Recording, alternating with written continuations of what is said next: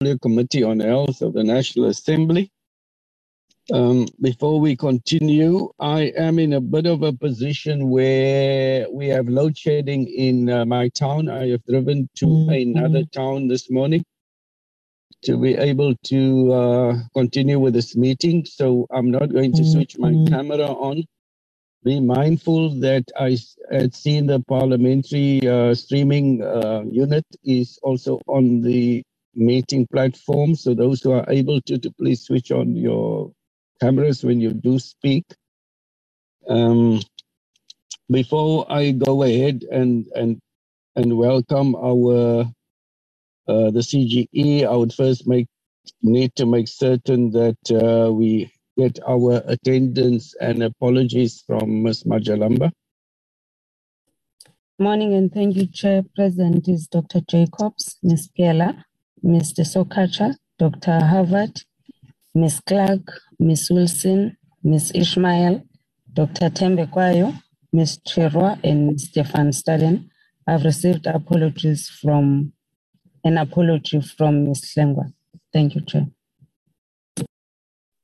Thank you very much. We also need to hear who is on our meeting from the ministry, our PLO, and from the department, our PLO. Mr. John Khatla can just indicate to us.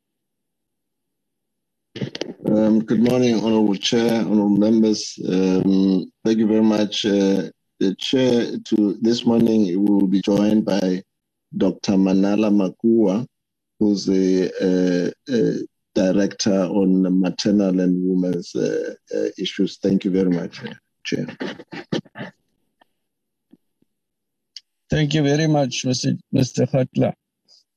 We will also be joined this morning by the Commission for Gender Equality. We will be doing the following presentation. We would all remember that we had two presentations from them last week. This is the third. I think there are four that they had requested. I'm not certain, I can be corrected. But today's presentation will be the investigation into the choice of termination of pregnancy in South Africa. And before we proceed, honourable members, I need to remind you that this virtual meeting is deemed to be in the precinct of Parliament and therefore constitutes a meeting of a committee of the National Assembly for official purposes only. In addition to the rules of virtual sittings, the rules of the National Assembly, including the rules of debate, apply. Members enjoy the same powers and privileges that apply in a sitting of the National Assembly. Members should equally note that anything said in the virtual platform is deemed to have been said to the House and may be ruled upon. All members who have logged in shall be considered to be present and are requested to mute their microphones and only unmute when recognized to speak. This is because the microphones are very sensitive and will pick up noise which might disturb the attention of other members. When recognized to speak, please unmute your microphone and connect your video. Members may make use of the icons on the bar at the bottom of their screens, which has an option that allows a member to put up his or her hand to raise points of order.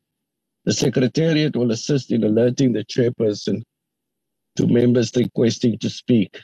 When using the virtual system, members are urged to refrain or desist from unnecessary points of order or interjections.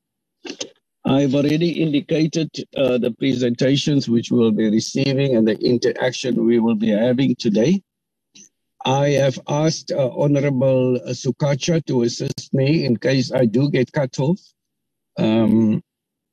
with this meeting to continue chairing this meeting. I'm going to make every endeavor to just move to another spot where there's maybe a better reception.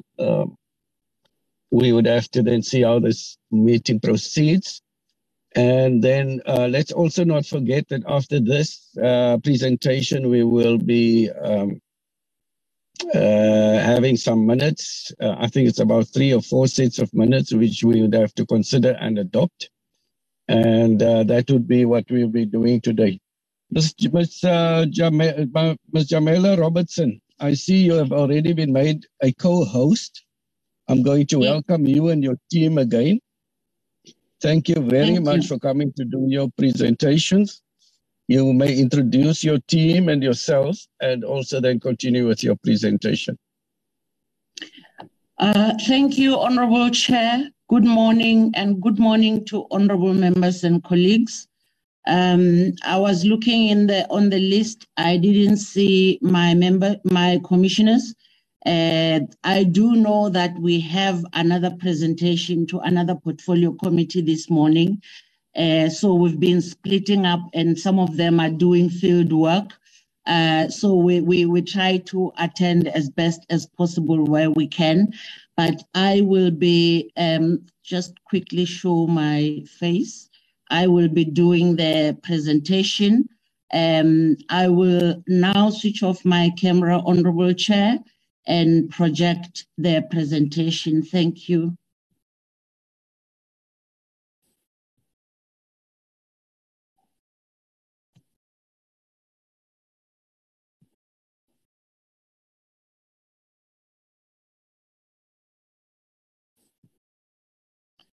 May I check if it's projecting, Honourable Chair? It is. Thank you very much. Very clear. Please continue. Thank you, Honourable Members, Honourable Chair. The presentation is one of our latest investigations conducted in 2020-21. So this is one of the reports that were tabled in March 2021. In terms of the introductions, Honourable Chair, I will not dwell on the mandate, as it's something that is just preliminary information by way of introducing ourselves as a Chapter 9 institution, and also with regard to the legal framework that we are operationalizing in doing the work of the Commission. And I just put a few national and international instruments that we are operationalizing as we do this work.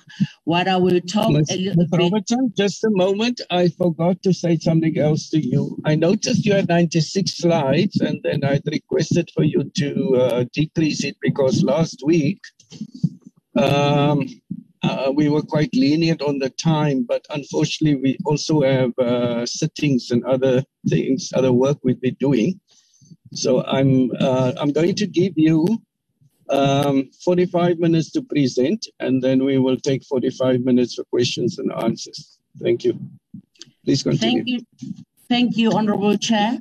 The presentation I'm projecting has about 21 slides. I had gotten the message to reduce the presentation, so I tried to shorten it from those 96 to about 21 slides. So I will take much less than 45 minutes to present. Honourable Chair, Honourable Members, on the introduction, I have tried to just move quickly with other legislation that inform our work, but I want to talk a little bit about the specific legislation pertaining to this current investigation that we have conducted as the Commission. Just to note that this Act, enacted in 1996 and amended in 2008, is deemed one of the most progressive legislation in South Africa as it relates to women's sexual and reproductive health and rights. And this is because in South Africa, we had recognized that millions of lives were lost through what we back in the day called backstreet abortion. So in recognition of that, this law, it's one of the motivations to try and have terminations of pregnancies available in the public service, specifically in the health sector, to reduce the deaths, the unnecessary deaths of women in backstreet terminations. However, much as we have seen improvements to date in terms of reducing these deaths, we find that there is still a significant number of women who actually are still dying in informal terminations that are done outside of the health system. But suffice to also indicate that since the introduction of the surgical terminations, we have seen all throughout democracy, we have seen the reduction by over 90%, which is a significant milestone. But death of any kind, even if it's one, it's not acceptable if it can be prevented. Hence, we still push for access in the public service as it pertains to this situation in South Africa.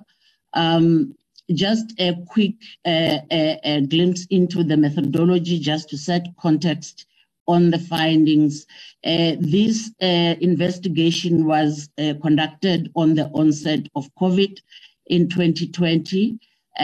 So rather than interviewing people in person, we had to send a questionnaire, and we sent a questionnaire to the National Department of Health and also provincial departments of health, seeking information pertaining to the variables that are listed here, from issues of the number of institutions providing terminations, issues of access, the funding model, the referral system, and so forth, including our own findings at the bottom. So the limitations basically was that we conducted this pretty much virtually, although where information was not available through the questionnaire, we were able to call and try to fill the gaps as much as possible. So in terms, the way I tried to reduce the slides, Honorable Chair, was to try and summarize the information across the themes that I have listed in the methodology, and where possible, separate all the institution. But as we continue, we'll see that we have put the National Department separately, because the information we got from the National Department was sometimes verified through provincial information. So I have split the information in that manner. Also because provincially we tended to find common themes across, so hence we could put the information together and highlight where experiences in this regard are common in the provinces. So in terms of the institutions providing terminations, where we got information, we have provided them there. From the department, we got 350, but when you go provincially, you get numbers that don't add up to 350. I think in some cases, provinces have included private institutions. If we look at Mpumalanga, for instance, so when you go to provinces, you find more numbers than estimated from the department. So that is the reason why the numbers don't add up to 350. I thought I should just mention that at this stage. When we asked a question around the issue of accessibilities to the services, the department obviously has its guidelines that requires that facilities display the services and also implement the services in terms of the law, which allows for medical abortions from 9 weeks, and then you go to 12 weeks, and under special circumstances, 20 weeks. And the circumstances may include perhaps the health of the woman, or the issues of health and other conditions that may be affecting the woman carrying the pregnancy to term and giving birth.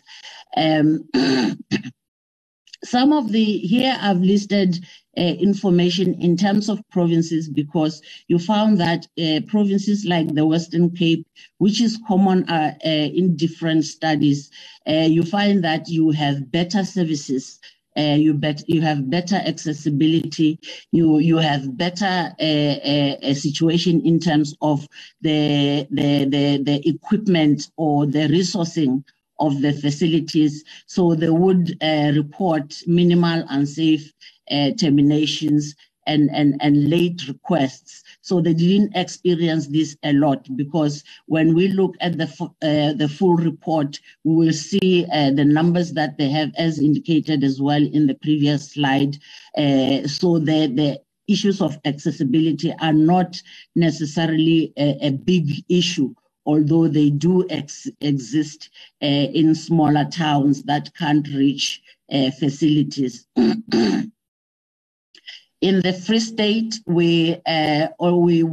some of the issues we found were that there were issues of challenges for women from towns that are far from the city, like Bloemfontein, for instance. So you have those remote areas where women continue to experience a lack of access to services. And again, I usually say here that you find that it's rural Black women who tend to be disadvantaged when it comes to access. And as this democratic system, those are some of the issues that we're trying to redress, but in the Northwest, when we asked the question of accessibility, they spoke about, the staff, the equipment and drugs. So but there were issues of distances that were also mentioned in the Northwest. But what we picked up as the commission was that if you look at the province, the 26 facilities that provide the services are not enough, especially because the province is also vastly rural, if you like. So you still have those issues where the poor continue to be marginal in terms of accessibility to services. In Gauteng, again, what you would get is, when we talk about access, emphasis was put on issues of compliance with the Act and the guidelines that have been provided by the National Department. And I think honorable members will remember when I presented last week the issues of guidelines and the acts or the laws that we are implementing. I know we weren't all agreeing on this, but the point that we are making as a commission is assuming that service providers are able to follow the guidelines to the T, and be able to say the law requires us to do this. Sometimes we find that gap exists, and we need to keep reorientating our service providers around these issues. And this is not to say they don't understand the law. It's one thing understanding it, and it's another doing. In the Eastern Cape, this is one of the most disadvantaged provinces, because again, is the issue of the vastness and the remoteness of areas in this province that pose as a barrier to access, as well as the issues of subjective beliefs cuts across.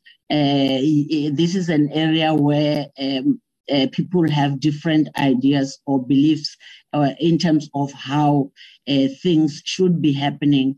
But obviously, as an entity, we keep reminding service providers that why this act came into being in the country and what we're trying to resolve, and how this act, when it was amended in 2008, it was trying to incorporate, amongst other things, the issue of taking a human rights-based approach in providing these services, as well as increasing the number of facilities in provinces.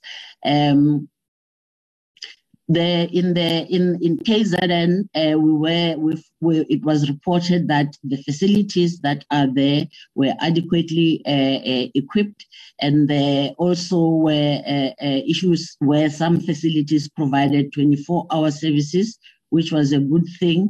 And there were also reports that they are working on increasing the number of facilities in the province, because again, KZN is also vastly rural to a certain extent.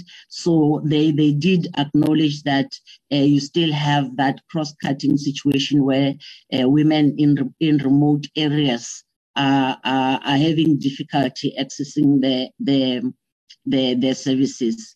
In Mpumalanga, again, the issue of access was referred to in terms of trained staff, as indicated in the previous slide, equipments and drugs, and also the ability to refer complications. So although in the main report you can see that the issues of distances, again similarly with Limpopo, so these provinces that are mainly rural, you will always find the issue of distances. In Limpopo, one of the things that we have picked up was the number of facilities, again, given the population of the province, didn't seem to be sufficient in our judgment as we were analyzing this information.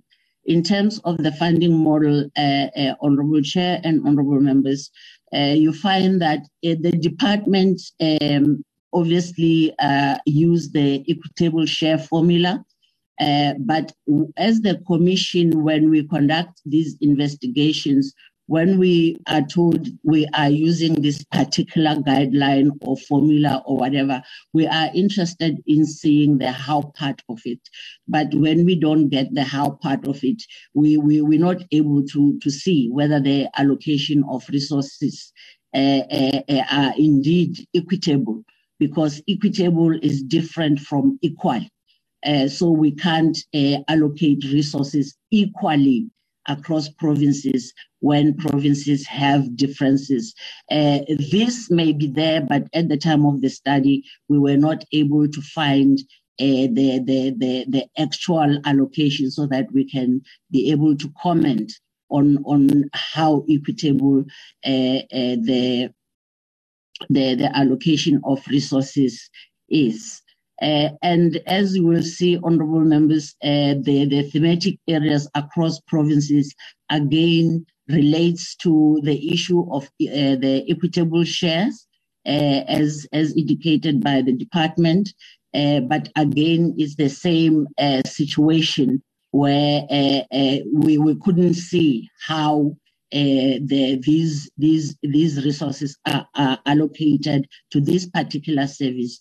And one generally, throughout the provinces, you find that the budget for this service is lumped with budget for maternal health services, whether it's a reproductive health department in a province or nationally.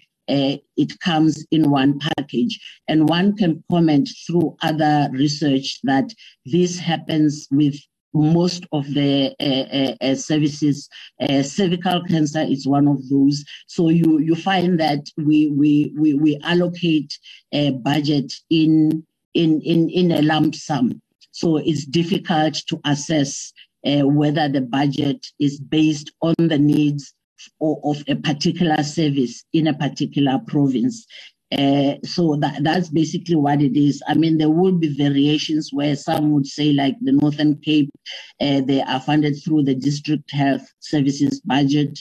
Others, just have what I have just said about the vote, which is part of what is explained in the equitable share when we look at the details of the report.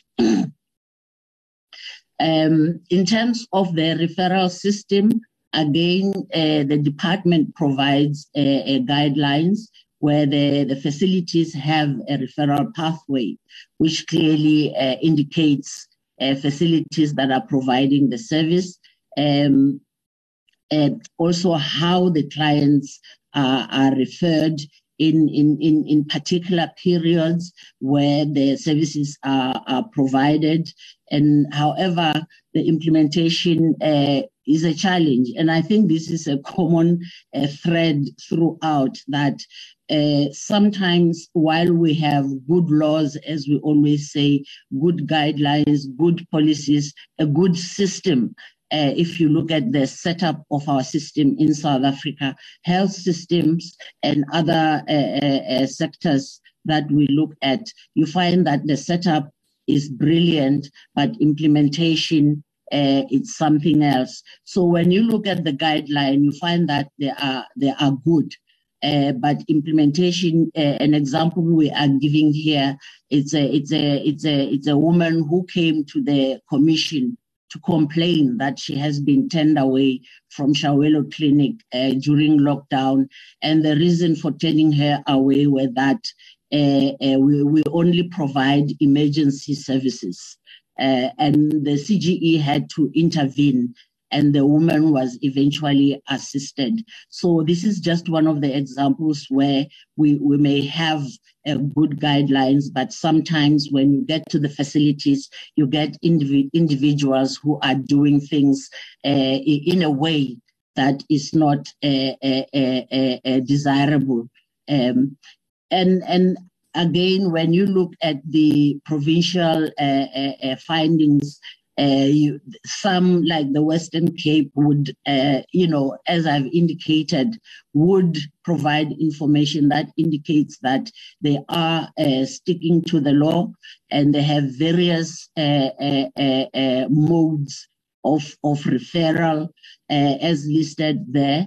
They also conduct what they refer to as triage, or fast-tracking those that needs urgent attention, maybe because they are at the last stages of their gestational period, maybe 12 weeks or 9 weeks when it comes to medical terminations.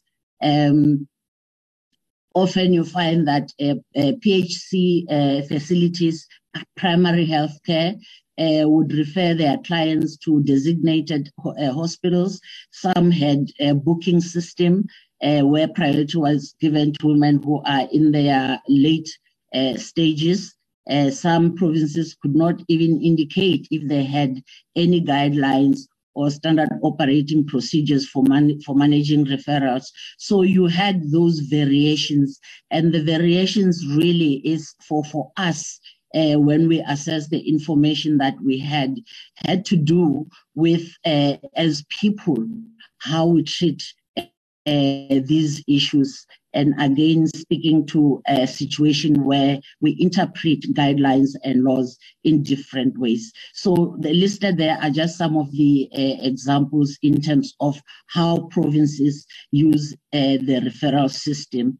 And obviously, for patients up to 20 weeks, they are referred to professionals such as doctors and midwives who can perform such procedures, including referral using the local ambulance services. But in some places, you had a situation where people had their own transport and they can just be told where to go, so to speak. As when it comes to patient assessments, again, the department provided that general approach into what is in the guidelines. But when we looked at the backlogs, and especially when you go to provinces, you had to, we have made recommendations in terms of how to deal with this situation of backlogs and so forth. The department was also aware of the backlog, and this was also verified in provinces. In terms of the provinces themselves, Patients are assessed as listed there when they come for the service, first confirming if the pregnancy exists. And believe you me, Honorable Chair and members, sometimes it does happen that you think you are pregnant only to find its symptoms of some other health issues. We have had experiences where pregnancies were not confirmed through the assessment. You have counseling, history taking, observations in terms of other health issues, the physical examination, and of course the consent, and in some cases the ultrasound.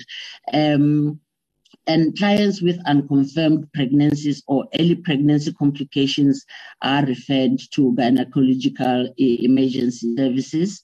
Clients received family planning counseling, and these honorable members is sometimes, I remember back in the years when we were conducting research, where in South Africa, at least speaking to information that exists, you had situations where some clients would say, I can't use contraception because it affects my sexual life, or different reasons.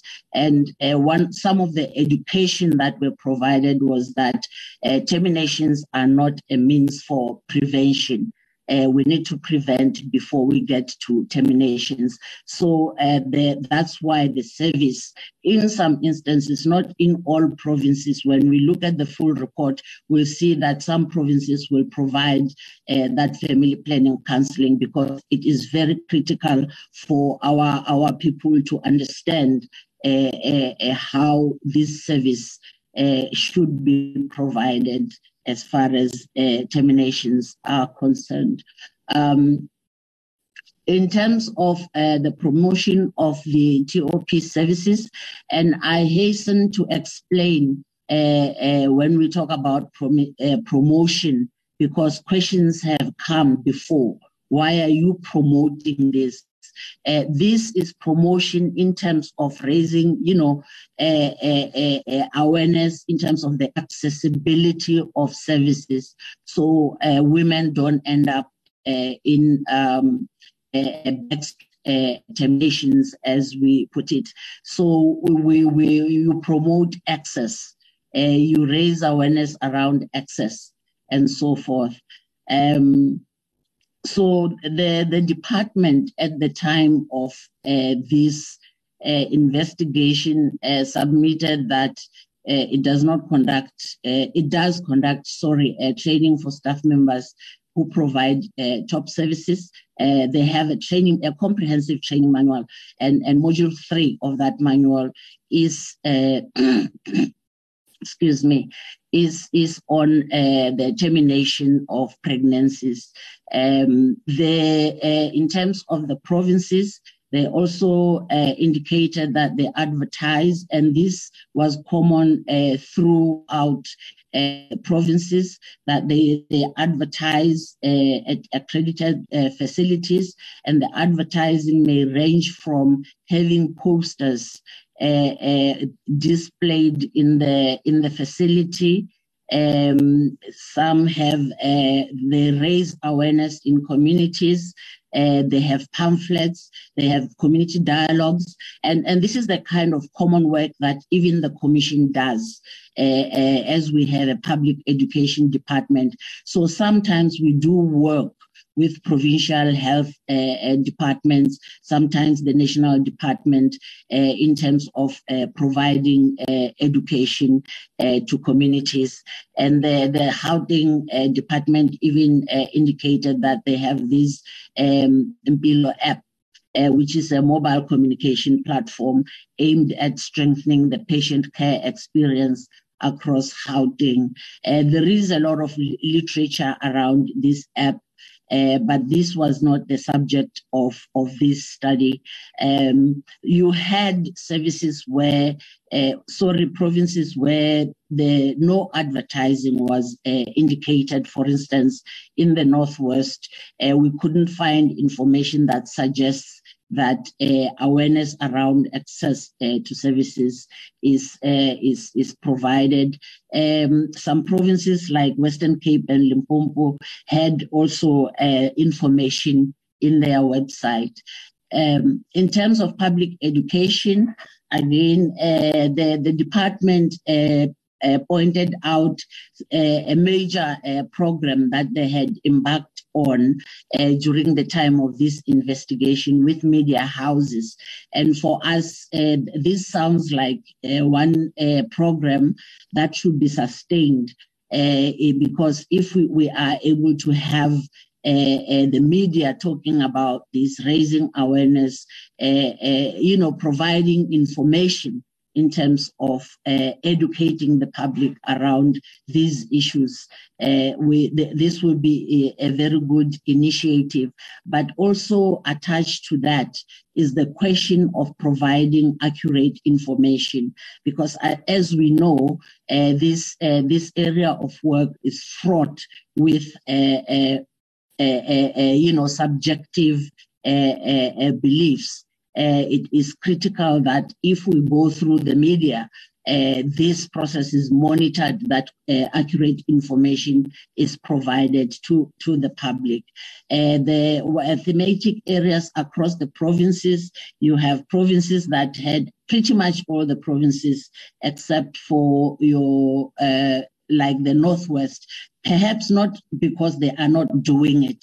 If they didn't mention it in our investigation, then we take it as if it's not happening, but that's another issue. But radio talks were very common, newspaper publications, waiting room health talks, home visits by community health workers, awareness campaigns, and handing out leaflets and posters in facilities were some of the modes that were used for public education. In terms of disaggregated data, Honourable Chair and Honourable Members, this is a challenge across the nation. One can dare put it that way, because for us as the Commission, it doesn't matter whether we're conducting research in which sector investigations, legal investigation across sectors. When it comes to disaggregated information, we find that we don't have a standard manner that says, for this particular service, these are the kind of indicators we need to help us monitor and improve, should that be a requirement. So you had different ways of presenting information when we now went to provinces, because every province had it's like they recorded information in a convenient way for them, or whatever tools they have. But what we deduced as the Commission is that it seems there's no standard requirement to disaggregate data, whether it's by race, by age, and so forth, so that we are able to make decisions based on this information. And I think our work as the Commission is exactly for that, to provide information so that the duty bearers can be able to make decisions based on the information, decide where to focus education, for instance, where to focus in terms of access, where to focus in terms of resource allocations, and so forth. So without disaggregated data that gives us direction, we are not able to say things or especially resources are allocated in a needs-based manner. So in some provinces, you would find information on the gestational period that the terminations are conducted. Sometimes you will find annual statistics of procedures that have been conducted. Some provinces, you find a number of facilities performing TOP per district, and so forth and so forth. So you did not have a standard way of reporting what is happening in facilities. And across different studies, we always recommend that we need to have standard indicators so that we can be able to report in a standard manner where required. We do take cognizance that there are different needs in different provinces. So the standardization doesn't mean everything should be the same across provinces, but it only means as a big picture, we should be able to say what we want to do and how we get to make decisions based on the information that we get, disaggregated as by the demographics of the people who are getting our services. In terms of the recruitment for TOP staff, the department reported that questions for interviews are not standard and are developed in line with specific job requirements. And we have made an example there that, for instance, an advert for Director Women's Health and Genetics, for instance, would include those kinds of questions that assesses if the candidate would be able to perform or promote or access or educate. So the incumbent should be able to have a positive attitude towards TOP services. But if the job is perceived not to be related to service delivery in this regard, the questions would be excluded.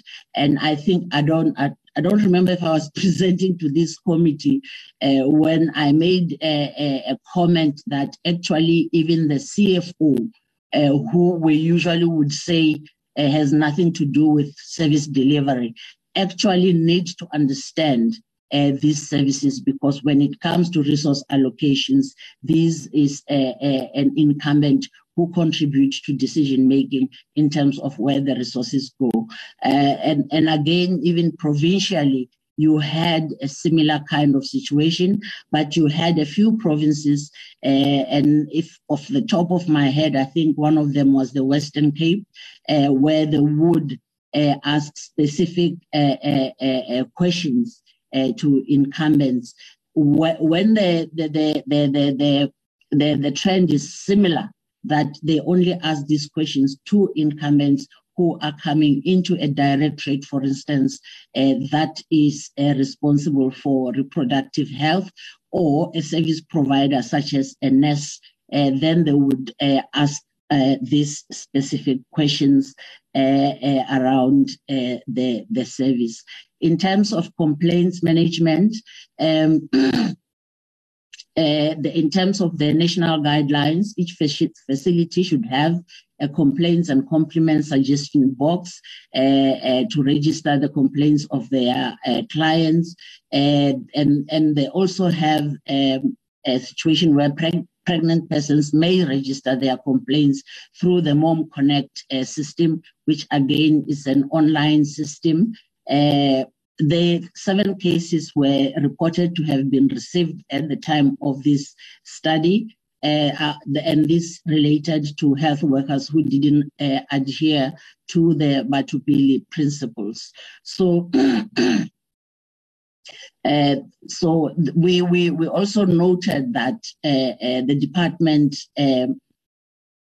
they submitted that data of complaints received and resolved in this regard, to analyze the turnaround times and effectiveness of the system. This was something that the department wanted to strengthen insofar as this service is concerned. The Western Cape, again, as indicated, seems to be the province that is providing more avenues in terms of complaints management, from their suggestion boxes to call centers and so forth. And other provinces would talk about we follow the Batho Pele principles, we have flow charts, some would say we have no complaints received, which Honourable Chair and Honourable Members, when you look at the data in the report and look at the backlogs, you would realise that it's not conceivable that you would have no complaints, but we report what we found.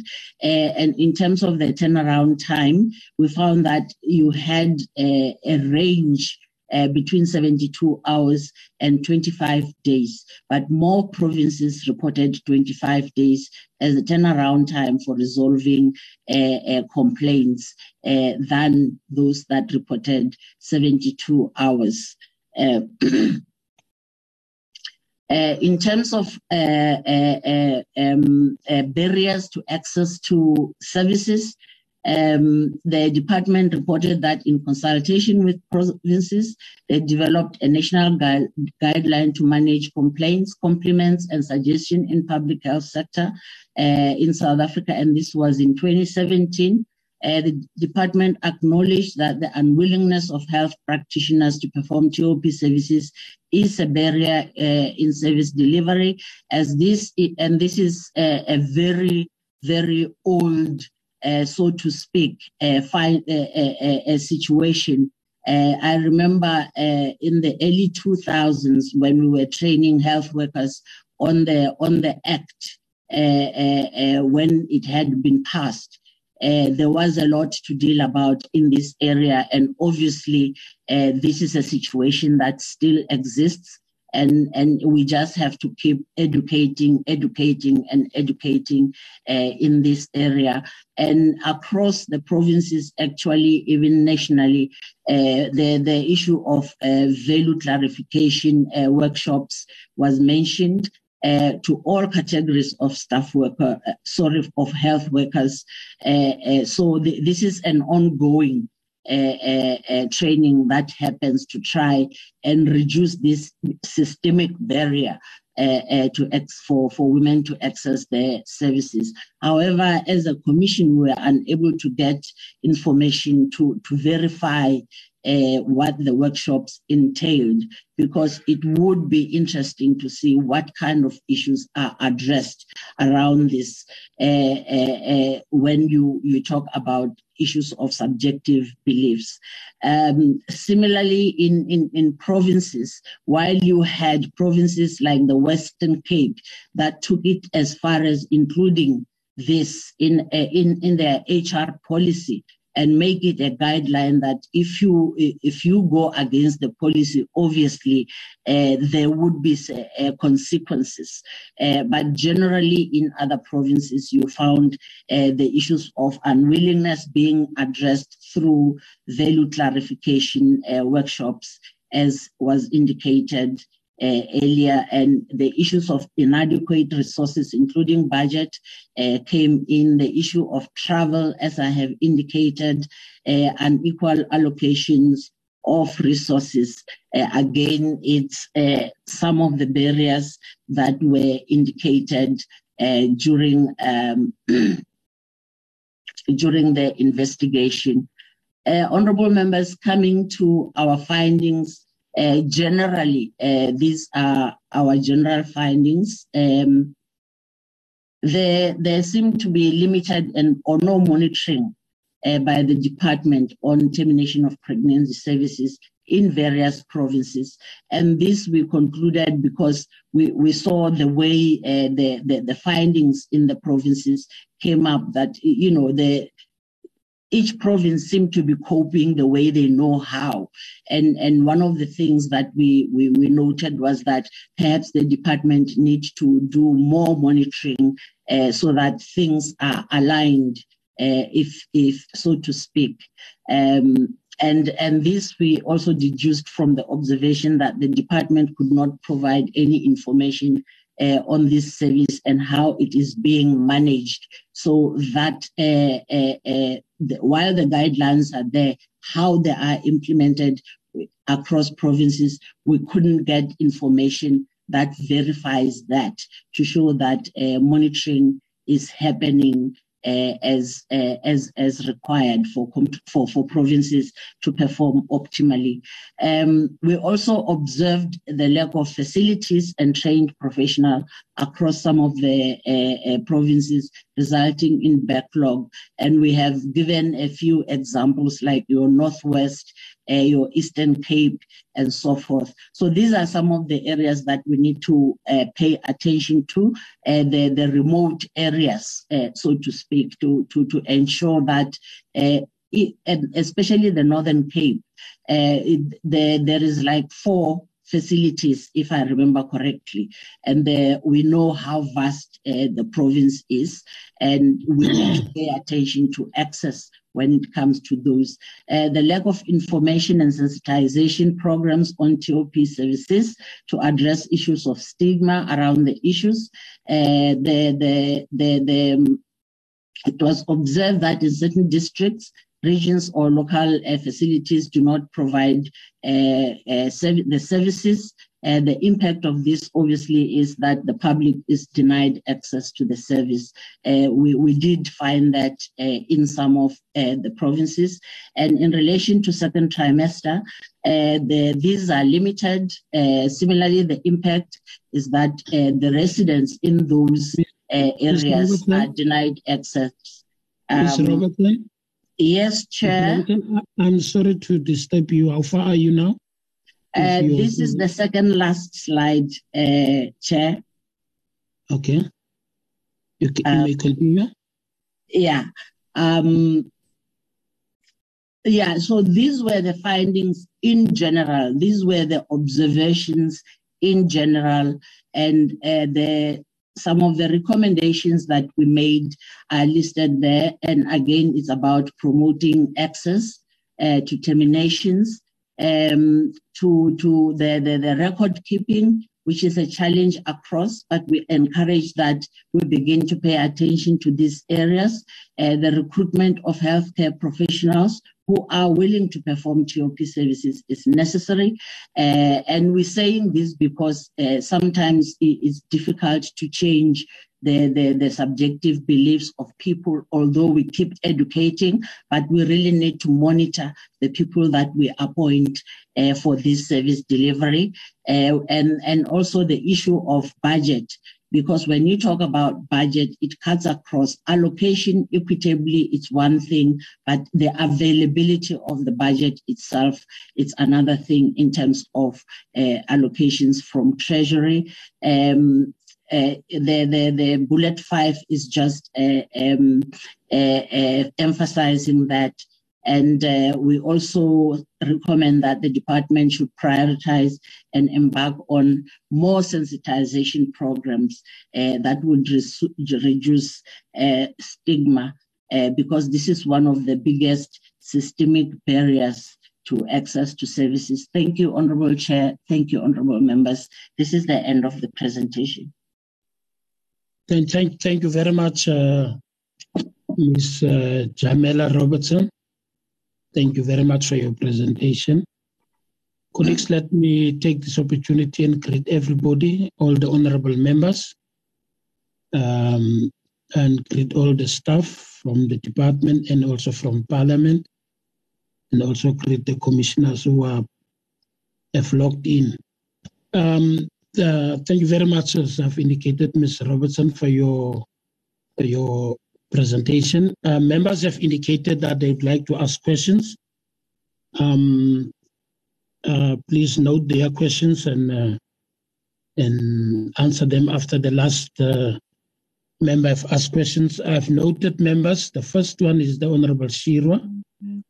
The second one is Honourable Wilson. The third one is the Honourable Asina. The fourth one is the Honourable Clark.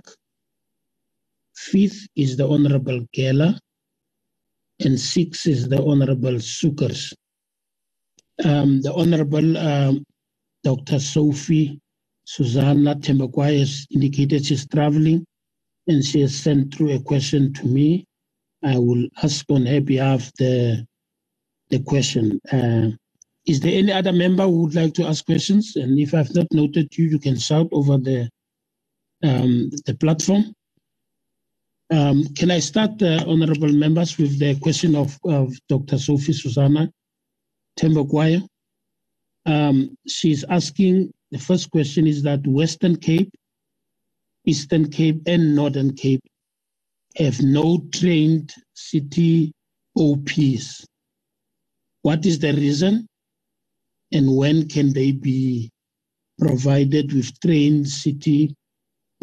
That is a first question. A second question will be, will the same findings be arrived at? Should the same research be applied to different facilities providing TOPS? That is the two questions from the Honourable Temagwai. I will give over now to the Honourable Shirwa. Honourable Shirwa. Thank you very much, Chairperson.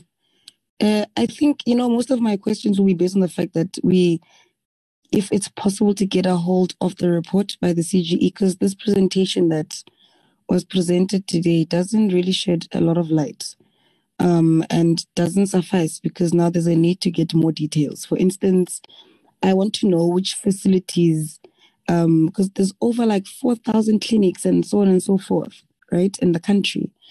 But so we need to know which facilities don't provide TOP and which facilities provide TOP, especially because the list of the ones that do is quite a small number as compared to how many facilities we have in the country. And number two, I also want to know the demographic breakdown, of age, race, geography, class, of persons who have issues with regards to access.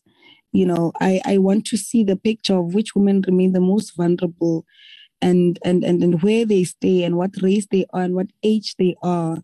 And obviously this presentation didn't shed light on that one bit. There was a very vague example on an instance of when a case was lodged.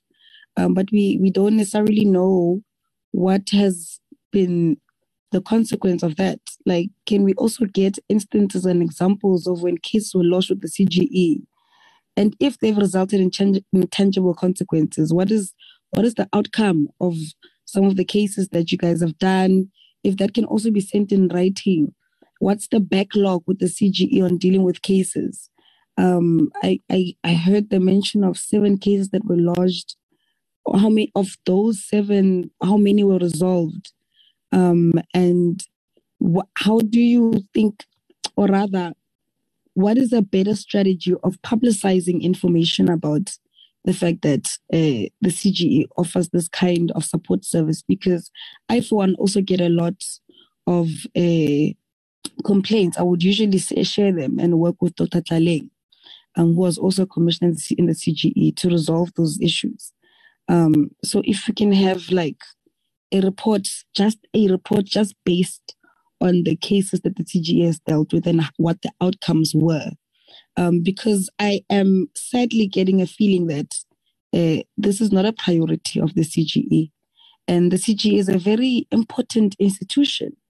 And we all know this, but it's almost as if with serious issues, like your forced sterilization report that you guys did, which was groundbreaking, but you haven't done anything, to defend that report.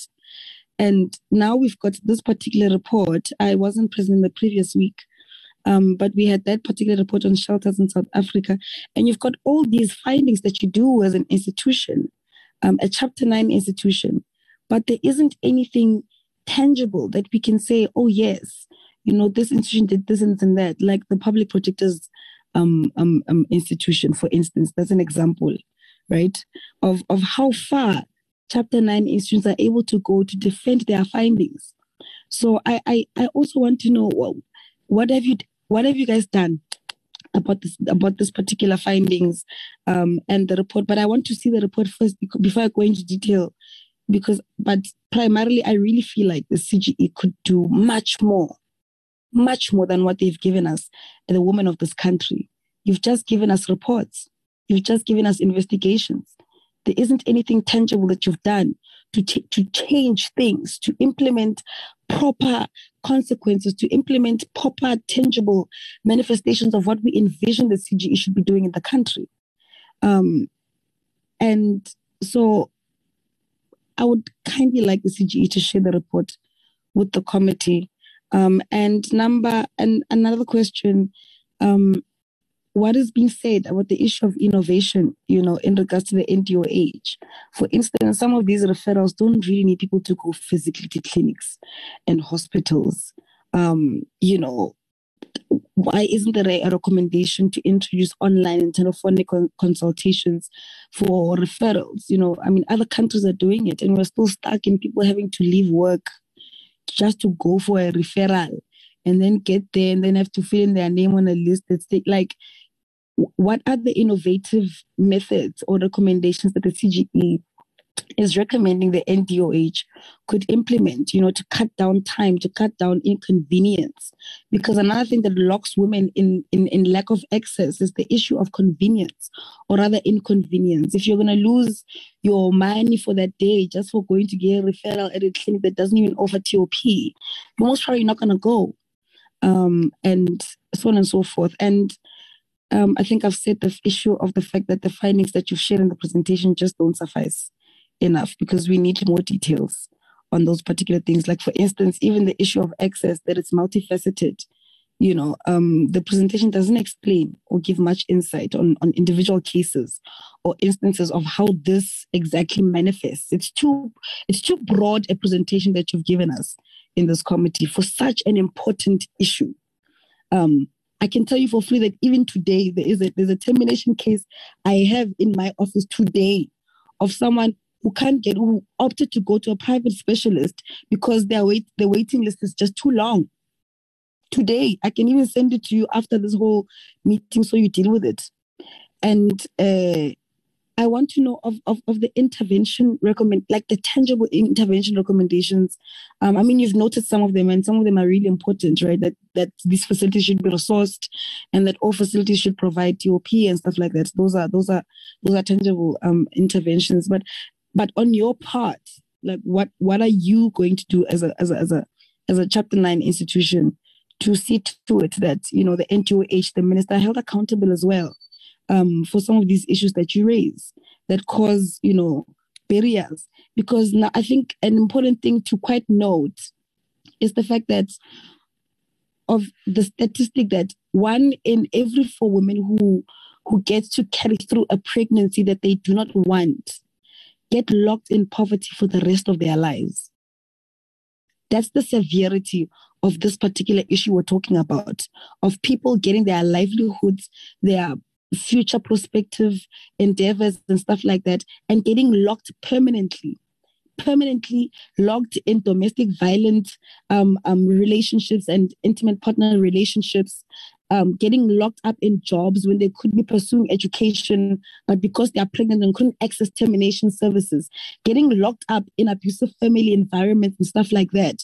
And the most devastating, obviously, going to seek out backstreet abortions. So this is a very important topic, but it did not get the sensitivity that it deserved on the part of the CGE with the presentation you gave us, especially because it lacks the report. So, Chairperson, through you, please advise on how we can get a hold of the report, because quite frankly, I'm very disappointed with the presentation and not hearing anything that the CGE has done to address these issues that they've given to the Portfolio Committee, despite the fact that they are a Chapter 9 institution.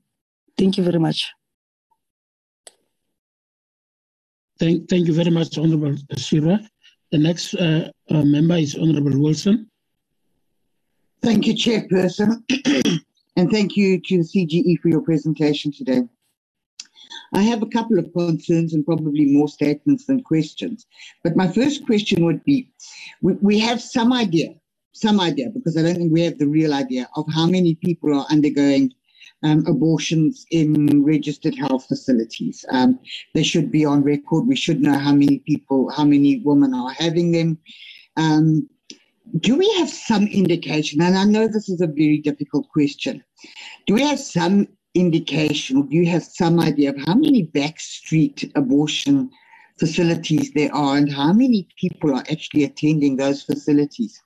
You did mention accessibility, and you know, I'm from Limpopo, where accessibility to decent health facilities, just for the most basic of health, let alone pregnancies and abortions, is abysmal. I mean, they're just not accessible. And of course, with the rising cost of living and with great distances that our ladies have to travel, this becomes more and more difficult. And this opens doors to the backyard abortionists, who quite frankly kill and maim and should not exist. The fact remains is they do. And they do because of our inequality of health and our inaccessibility to health. So that is a concern for me. And on that line, what is the CGE actually doing, and who are they partnering with to do something more about closing the backstreet abortionists down? And the damage they cause is absolutely, absolutely horrific.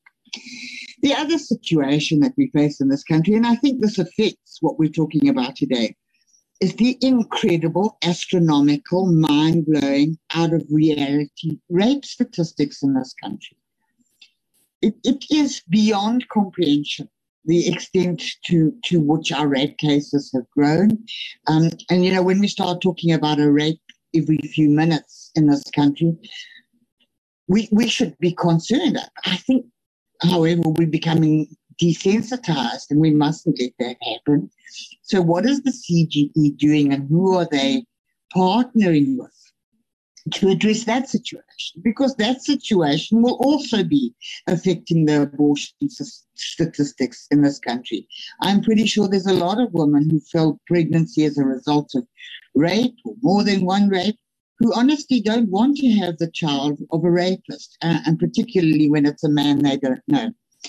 And my third issue, and I think this is one of the most horrific things we've seen in a long time, is the statistics on teenage pregnancies, and particularly those girls between the ages of 10 and 12. The figures are absolutely mind-blowing. So first of all, is there any decent education going around that? Do we have any indication of how many of those statistics are actually as a result of rape? Because I suspect a large amount are.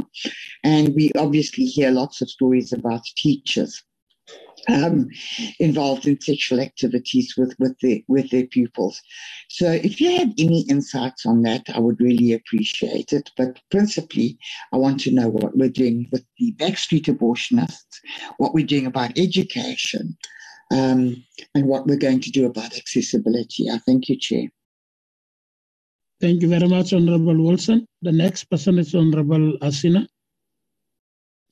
Good morning, Chair. Good morning, everyone. And thank you for the presentation. You know, I'm partly covered by my colleagues with regard to rape resulting in abortions, you know, in this country. Now, to the presenter, I know you have many recommendations, you know, for the National Department of Health. On that, I just have a few questions. My first question, you know, has the Commission presented the study's findings to the National Department of Health and provincial health departments? If so, you know, what were the outcomes of this? I mean, are there strategic inputs put in place that, you know, can actually address these recommendations of the CGE?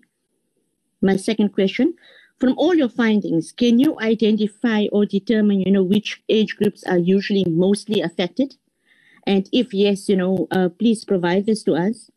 And the reason why I'm asking this is maybe we can zoom into, you know, our schools, you know, our education system, where we can actually have the empowerment there to actually educate, you know, our teenagers to what are the, you know, do's and don'ts and the effects, et cetera, maybe, you know, resulting in a bit more positives on the ground.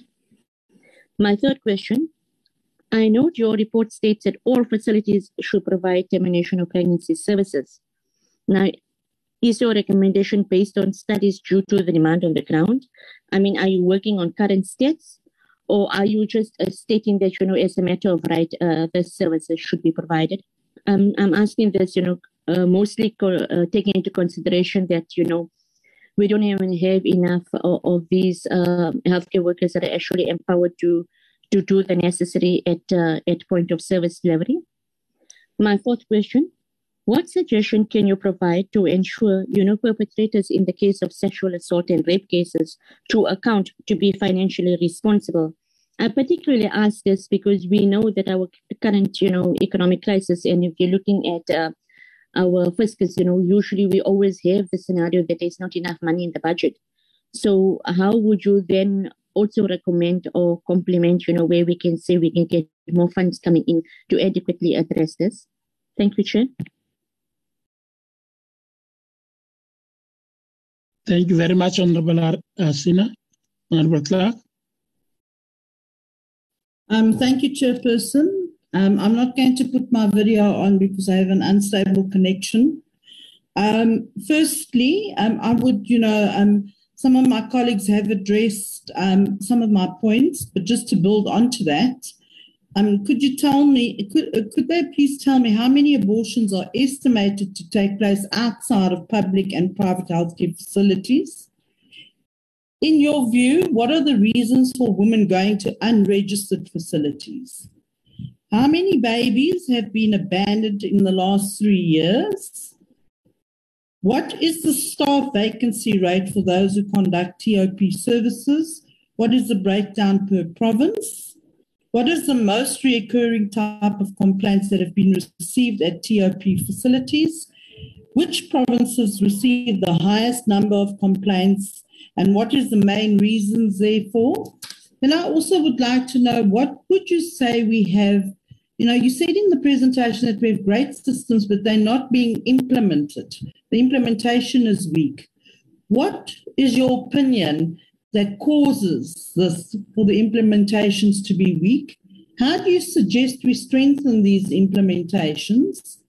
Do you think that other provinces could learn from the Western Cape, as you presented in your presentation, indicating that the Western Cape seems to have fairly good systems in place and seems to be striving far better in terms of service delivery?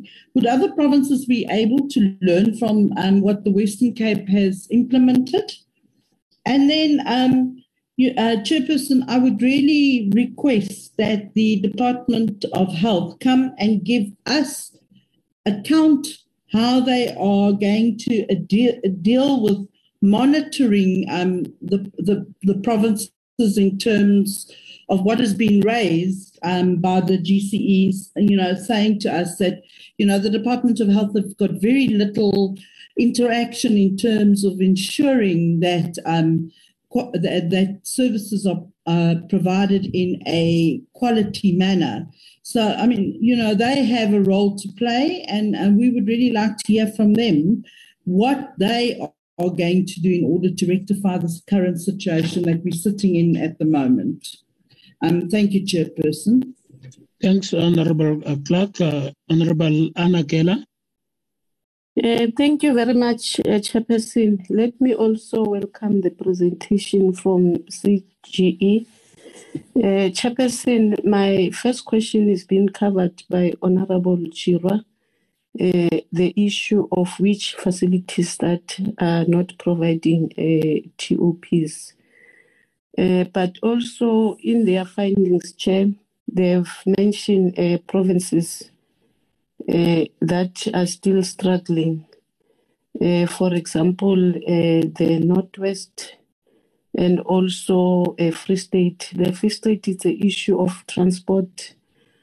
But also, I just want to check, Chairperson, in those provinces they have already done. They've met with the provincial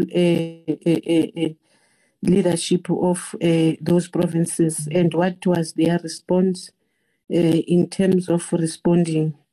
But also, Chairperson, the other issue is that South Africa battles with various health conditions, such as a non-communicable disease, as well as maternal and child mortality.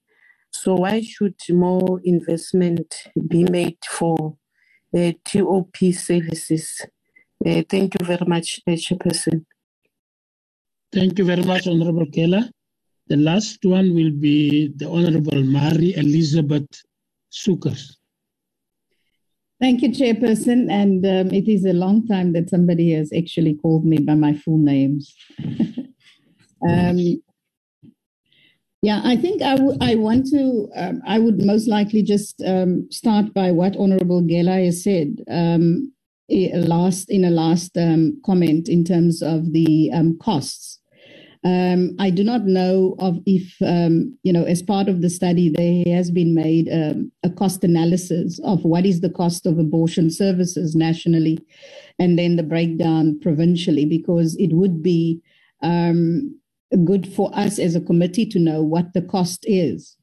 Then secondly, we cannot take away that the termination of pregnancy is a very emotive subject.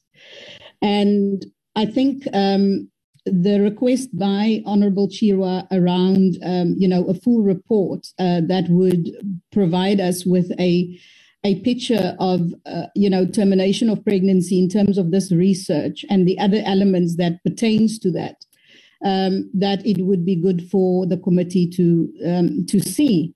And for various reasons. And one of it is that some of the aspects that I just want to get clarity on in terms of the presentation is one, there was a mention made of the HR policy, and I think it was the Western Cape that was flighted, that provides protection to both the client seeking the service and the professional staff who has conscientious objection. It is not clear to me, however, how conscientious objection is accommodated from the presentation. And there is a concern to be noted in terms of the word sensitize and breach of contract. It seems to me when it comes to the termination of pregnancy, that the religious sensitivities and the convictions of people, which is the majority, I am assuming, of South Africans around this, is not considered, and it definitely does not come out in the presentation that is being provided. There is not just one narrative in terms of the termination of pregnancy, and I need to emphasize that, Chair. Because we live in a country where many people, and especially African people, would have serious conscientious objections to termination of pregnancy. So you cannot just do research from the perspective of abortion as the only alternative where a woman is having a crisis pregnancy. So the other elements, as raised by Honourable Chirwa, obviously from a different standpoint, are very important, and it would be very good to see a report that is comprehensive in that regard. So the question is, how protected are physicians, nurses, and other health professionals who have or has a conscientious objection to termination of pregnancy? Because what we are seeing here is the aggressive narrative that abortion is part of, it's a sexual reproductive health right, and that it should be available. But you cannot just look at it within that context. You need to be very sensitive around the other elements that are certainly present. I serve on basic education, and the amount of teenage pregnancies over the last 2 years, especially within the age group of 9-10 years old, has significantly, and we are in crises where that is concerned, we are significantly seeing more and more preteens being pregnant, falling pregnant. The context within which that happens, of course, is a different subject, but it points again to the issue of statistics. As part of that, we need to know what is the breakdown of those that are seeking termination of pregnancy, so that we'd be able to have a map of how does it look like on the ground, because the issue of cost, as highlighted by Honourable Khatla, is one. But the second most important is that you live in a country where you have a health budget that is under huge pressure. So we need to know the costing of things. And I would steer away from the word empowerment as it relates to termination of pregnancy because of the softer issues around, and softer but hard issues, which is conviction, religious belief and conviction. We cannot steer away from that. And we certainly cannot say people need to become sensitized and children needs to be exposed, or being told about, the pros and cons of an abortion and spoken about abortion. You can't do it in isolation. So empowerment should not be coercion, and the constitutional rights of health workers are not considered or accommodated, it seems, in this narrative as it is presented today. And I know in most narratives, abortion is being pushed as, as a sexual reproductive right and a democratic right and a constitutional right. And yes, of course, that is where it stands in terms of the law. But we are not just dealing with the law here, we're dealing with real issues that are on the ground. So it would be good to see how this really looks like on the ground, Chair. And I want to again stipulate that I want really to ask that we get feedback on how is the rights of health workers being accommodated, or are people being forced here to forgo their religious beliefs and their convictions in order to press this. If we put the same amount of effort, and I want to ask the question, has there been made a research around education, access to education, as the same, is there a research paper around access to education that one of the biggest barriers that we're having in terms of economic development is that? So has there been such a research made by the Commission on Gender Equality as to how women particularly are having access to education in order for them to exercise choice in terms of their life? Thank you, Chair. Thank you very much, Honourable Sukers. That was the last member. I must confess, Honourable Sukers, when I saw that smile on your face, that's exactly what we're asking every day when we start the day, to say, God, please make us to make smiles on people's faces. Thanks when I called all your numbers. It was deliberate for yourself and Honourable Sophie Susanna Temagwai. Honourable members, just one question from my side. I think the Honourable Temagwai touched on one of my questions in terms of the number of trained CTOPs in provinces like the Western Cape, the Eastern Cape, and the Northern Cape. She touches me. Just one question from my side, Honourable Ms. Robertson, is the issue of the few facilities in the Northern Cape. The Northern Cape is having 4 facilities, and we have quite correctly mentioned that there are no facilities in far-flung areas, and the Northern Cape is very vast, and the Northern Cape has got small areas in very far areas, and there are no facilities. How does this affect the Northern Cape, per se? Thank you very much. Then I'll give over to you, Ms. Jamela Robertson, to answer the questions. Over to you.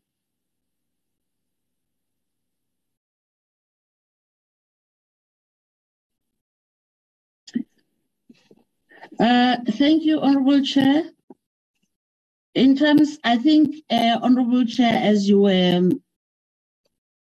adding or emphasising the first question from Honourable Sophie, in terms of the Northern Cape, this, I think, for us as the Commission, when we conduct these investigations, because this is an investigation report, but there are also research reports. What we find is what we report.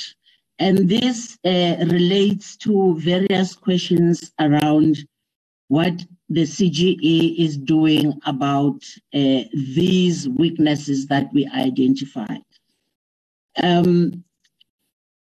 As the issues of jurisdiction comes in here.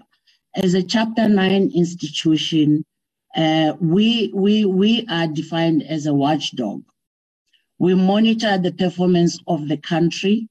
We make recommendations.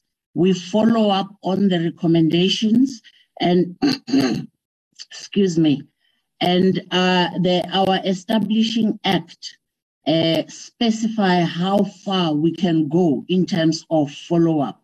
So when we have presented to the relevant entities that oversee the provision of services, that's where we will follow up what has happened. This report was produced in March 2021, so there hasn't been a follow-up study in that regard.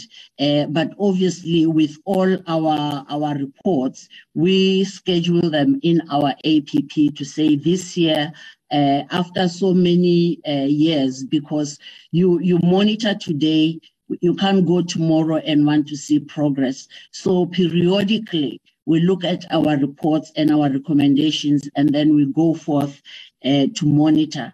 In terms of what the CGE is going to do about it, the CGE reports on the performance of the public of the system that it is investigating, and then different duty bearers need to play a part, collaborate to address those issues. As honorable members will see, some of the findings don't only need the Department of Health to intervene. Honorable member, sorry, I can't find the honorable member's name in my notes. Was talking about the role of education in this regard. So you can see that as we identify these weak areas in our service delivery, we need to collaborate across departments. When I presented in the beginning, I did indicate that when it comes to education, we also have as a commission a public education department that works with provincial departments in terms of providing public education.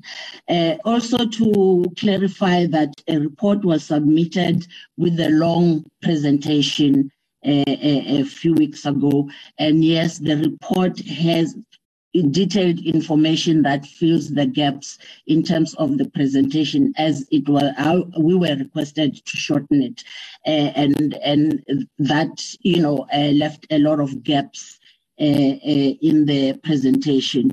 The question regarding which facilities provide TOP, I have reported in this presentation that the issue of disaggregated data is a challenge across. So if you look at the report, you'll find especially that variable of disaggregated data, which was part of the study. That is exactly what we're trying to establish. But what we found is that in one province, you would be given a number of TOPs that have been conducted. And mainly when this study was conducted, we were given information from 2018, 19, 19, 20.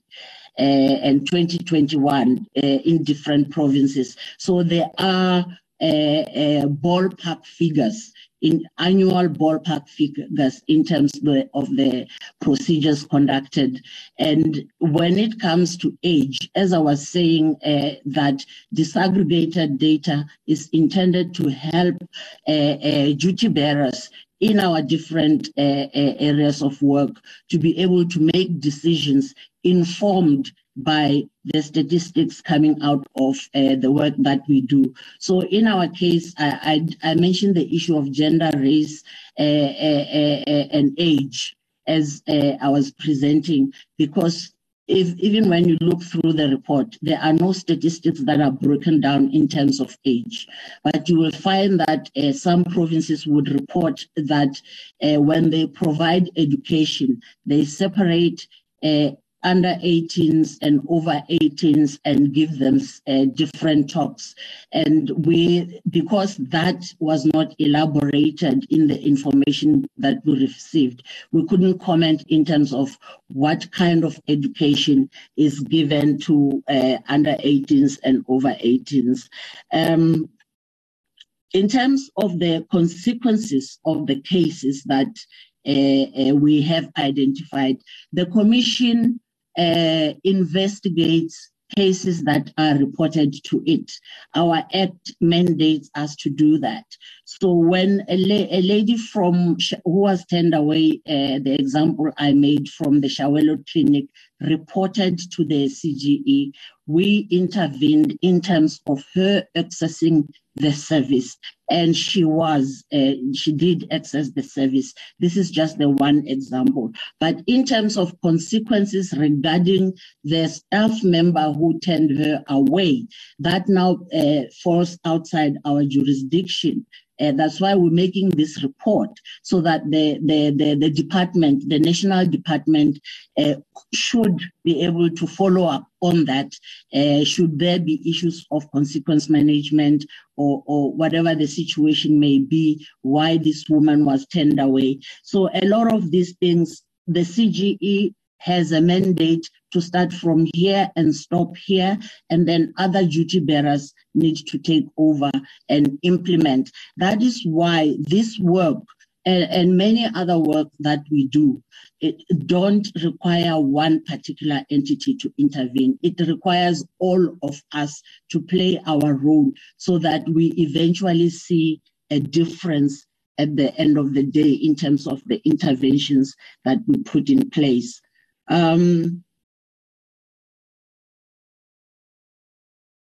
There was a question around, and I think I have pretty much responded, but I will just go a bit into detail. The question about, we have all these reports, we have all this work that we're doing, but what tangible results can we show as the Commission? And again, it goes back to that situation where I had said our Act allows us to do certain things. We intervene where we can intervene. Sometimes we even go as far as subpoenaing entities to appear, because our legal investigations, our recommendations are binding, unlike research recommendations, which are not. But we still follow up and try to make sure that our recommendations are implemented, and where they are not, we subpoena departments to account. We also report to portfolio committees and also to departments that we have who are responsible for what we are investigating. So, and from there we monitor the implementation of our recommendations. For instance, as the Commission, we cannot hold a public service official to, you know, accountable in a sense of disciplining them, if you like. We will surface the problem, and then the relevant entity needs to do all the other work that is remaining in that sense. The issue of innovation, I must, in reading the report, I don't think we had any recommendations around that. And for me, some of the questions or comments that members are making, it's a note for us to improve in terms of the kind of questions we ask when we conduct these investigations, so that we are able to also make recommendations that are progressive, so to speak. If you look at issues of technology, as I understand the honorable members was alluding to, in terms of the issues of referral, do we have to send women running around across, you know, remote areas for services when we can have online interventions? And I have reported in the presentation that in some provinces, you did have referral systems or complaint systems that are online. So this is just for us as the commission. I would take this as a recommendation that as we go, or actually we are in the IR4, we need to integrate that in when we conduct our research and our investigations.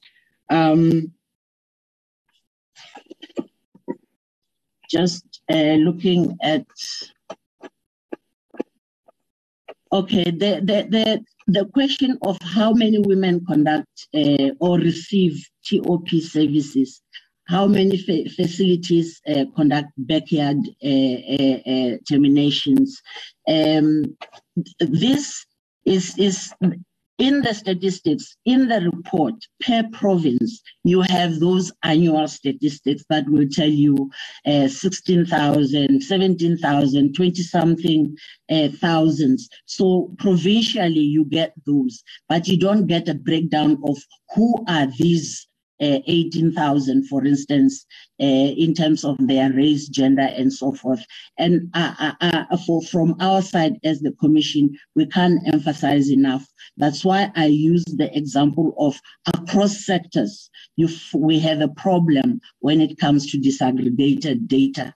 And it's hence it's something where we were saying we need to standardize processes and have indicators that will help service providers to be able to disaggregate data as we require it, so that we can be able to use this data to make decisions, including resource allocation decisions. And we, as far as I know, as the commission, we have not conducted a study that wants to determine how many facilities are conducting backyard abortion. But when one speaks to other research, and this relates to why women choose to go or are forced or whatever reasons make them go to backstreet terminations, while we haven't done research in this regard, as far as I know, based on previous research, you don't get a facility that is established to conduct backstreet abortions. And I think the law and the Department of Health would perhaps attest to that, because I don't think that is something you would do openly. It's illegal, and people are doing it secretly. In some instances, you had certain health professionals. Bear with me, honourable members, because I'm making an old example of the 80s, where you had health professionals who will do those for women. And back then, of course, there was no law, or services were not legalized at that stage. So it's still that kind of situation that back streets are secret, and women go to them for different reasons, and some, many different reasons why women don't want to do this in a public facility. And the reasons are endless. Some people don't want to be found out that they have terminated a pregnancy. In terms of who we partner with, actually one can say we have a whole range of stakeholders depending on the topic that we are working on. Around issues of health, including the issue of TOP, we work a lot with both the national and provincial departments, as honourable members have made other examples. And as I've indicated, when it comes to public education, sometimes we partner going to communities to do education. When it comes to investigations like the forced sterilization, as the member has alluded to, we follow up on the recommendations that we have provided to the department to see that they are implemented by the department, and that has been happening. In terms of the rape statistics and the statistics on teenage pregnancy, how many result from rape? These are issues that we haven't formally investigated as the Commission. But when the statistics came, especially on teenage pregnancy, and we found that even 10-year-olds were getting pregnant in their tens of thousands, as the statistics have shown. We have gotten involved and put out public statements to say, we really need, there is a need to identify how these 10-year-olds got pregnant, because this is statutory rape. And the perpetrators must be arrested. But these are some of the recommendations that we make. Obviously, as the Commission, we can't go and arrest, but we will make that recommendation to the relevant entity to look at this. And I think there was an uptake and some discussion in the country around how we deal with these kinds of situations where 10-year-olds are getting pregnant, and obviously, we know that is rape, but we haven't really gone and done an investigation in terms of who are the perpetrators in that regard. Perhaps this is one of the projects that we can conceptualize as the Commission and begin to drill deep into these things. But what remains is we will drill deep, make our findings, make our recommendations, and the duty bearers need to implement eventually.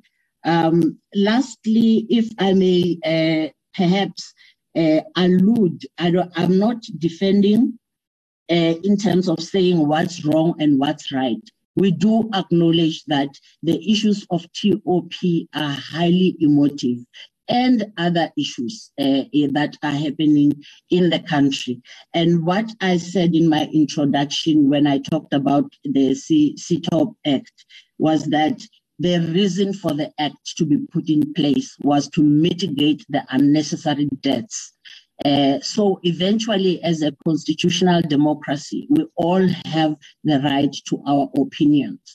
But from where I've been working, we don't want to force people to do what they don't believe in doing. But we do emphasize that we are implementing the Constitution, and I want to believe, and if you look at some provinces' responses, they talk about appointing people who are willing. So you have those situations where people are willing and they are able to understand that their personal beliefs should not be to the detriment of another person. So it's not a black and white situation. You can't put a finger on it and say this is right, this is wrong. We do the best we can to make recommendations that says let's recognize people's human rights, but at the same time, we have a right to our own beliefs, as we know, as a country. So that when you look at the provinces, people deal with it in different ways. In the Western Cape, they put a policy in place, which of course is deemed harsh, but perhaps their context required that. They do that, and the detail in terms of that is something else. Why did they have to put it in a policy? What prompted that?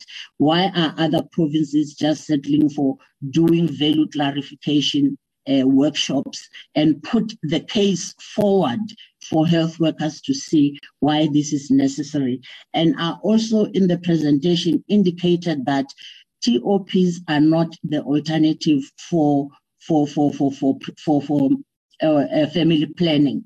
That's why you have some provinces conducting family planning counseling, because eventually that these are the last resort to save women's lives because they were dying unnecessarily so.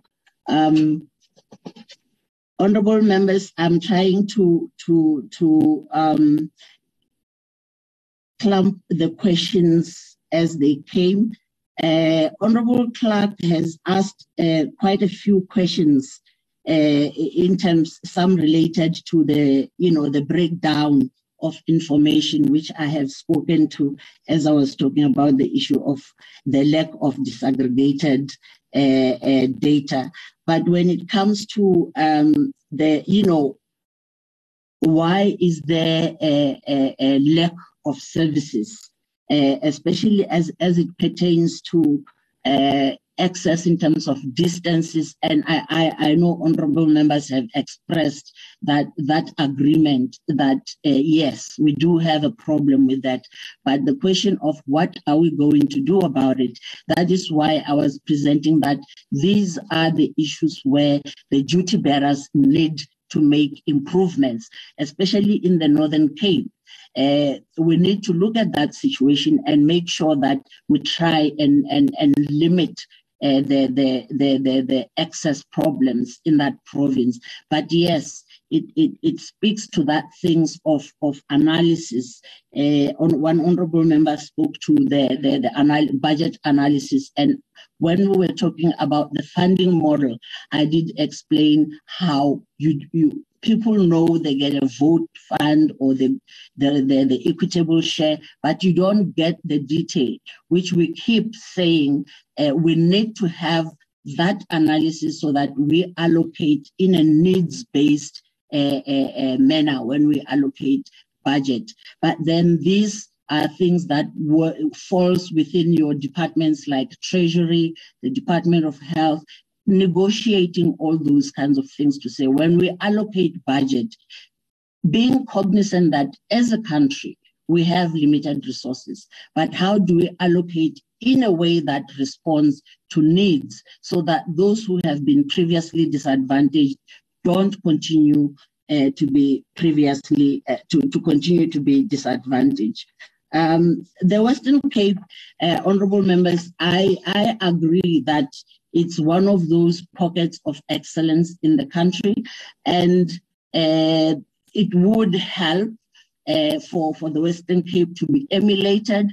But we also need to remember that sometimes provinces perform better because they have better resource allocations.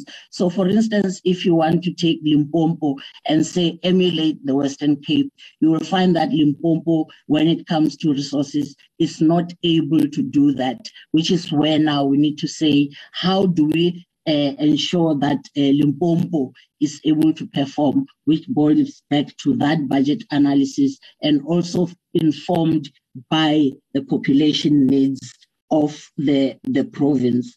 The issue of access to education in relation to this matter, I think the education, I mean, in my presentation, I think I said education times 3, because we know the issues of TOP access affecting the poor, it's all historical and related.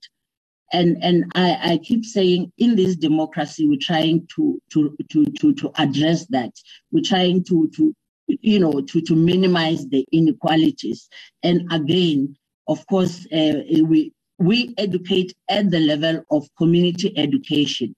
And obviously, you have the school system, the education system that plays its part in that regard as we gradually try to inform people so that we as a country, we don't find ourselves with a problem like this. I don't know in how many years, but that's where we are trying to go in terms of educating and empowering women economically. So that, because we do know that contributes, it's not a cause and effect, but it contributes to this situation as well.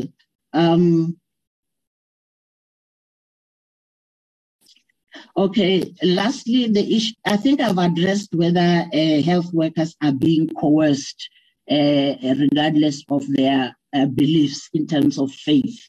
And I have indicated how different provinces are doing things because, yes, this is an emotive situation and people, we have guidelines, we have the law, we have issues of equal human rights, we have the notion that my personal convictions shouldn't be an shouldn't be to the detriment of another person. So balancing the scales there is something that we need to work on so that eventually we don't derogate either the right of the health workers or the rights of patients who need this service. Honourable members, I think I've come to the end of my notes. I should confess that sometimes the questions were coming too fast, and as I was noting, I may have missed some.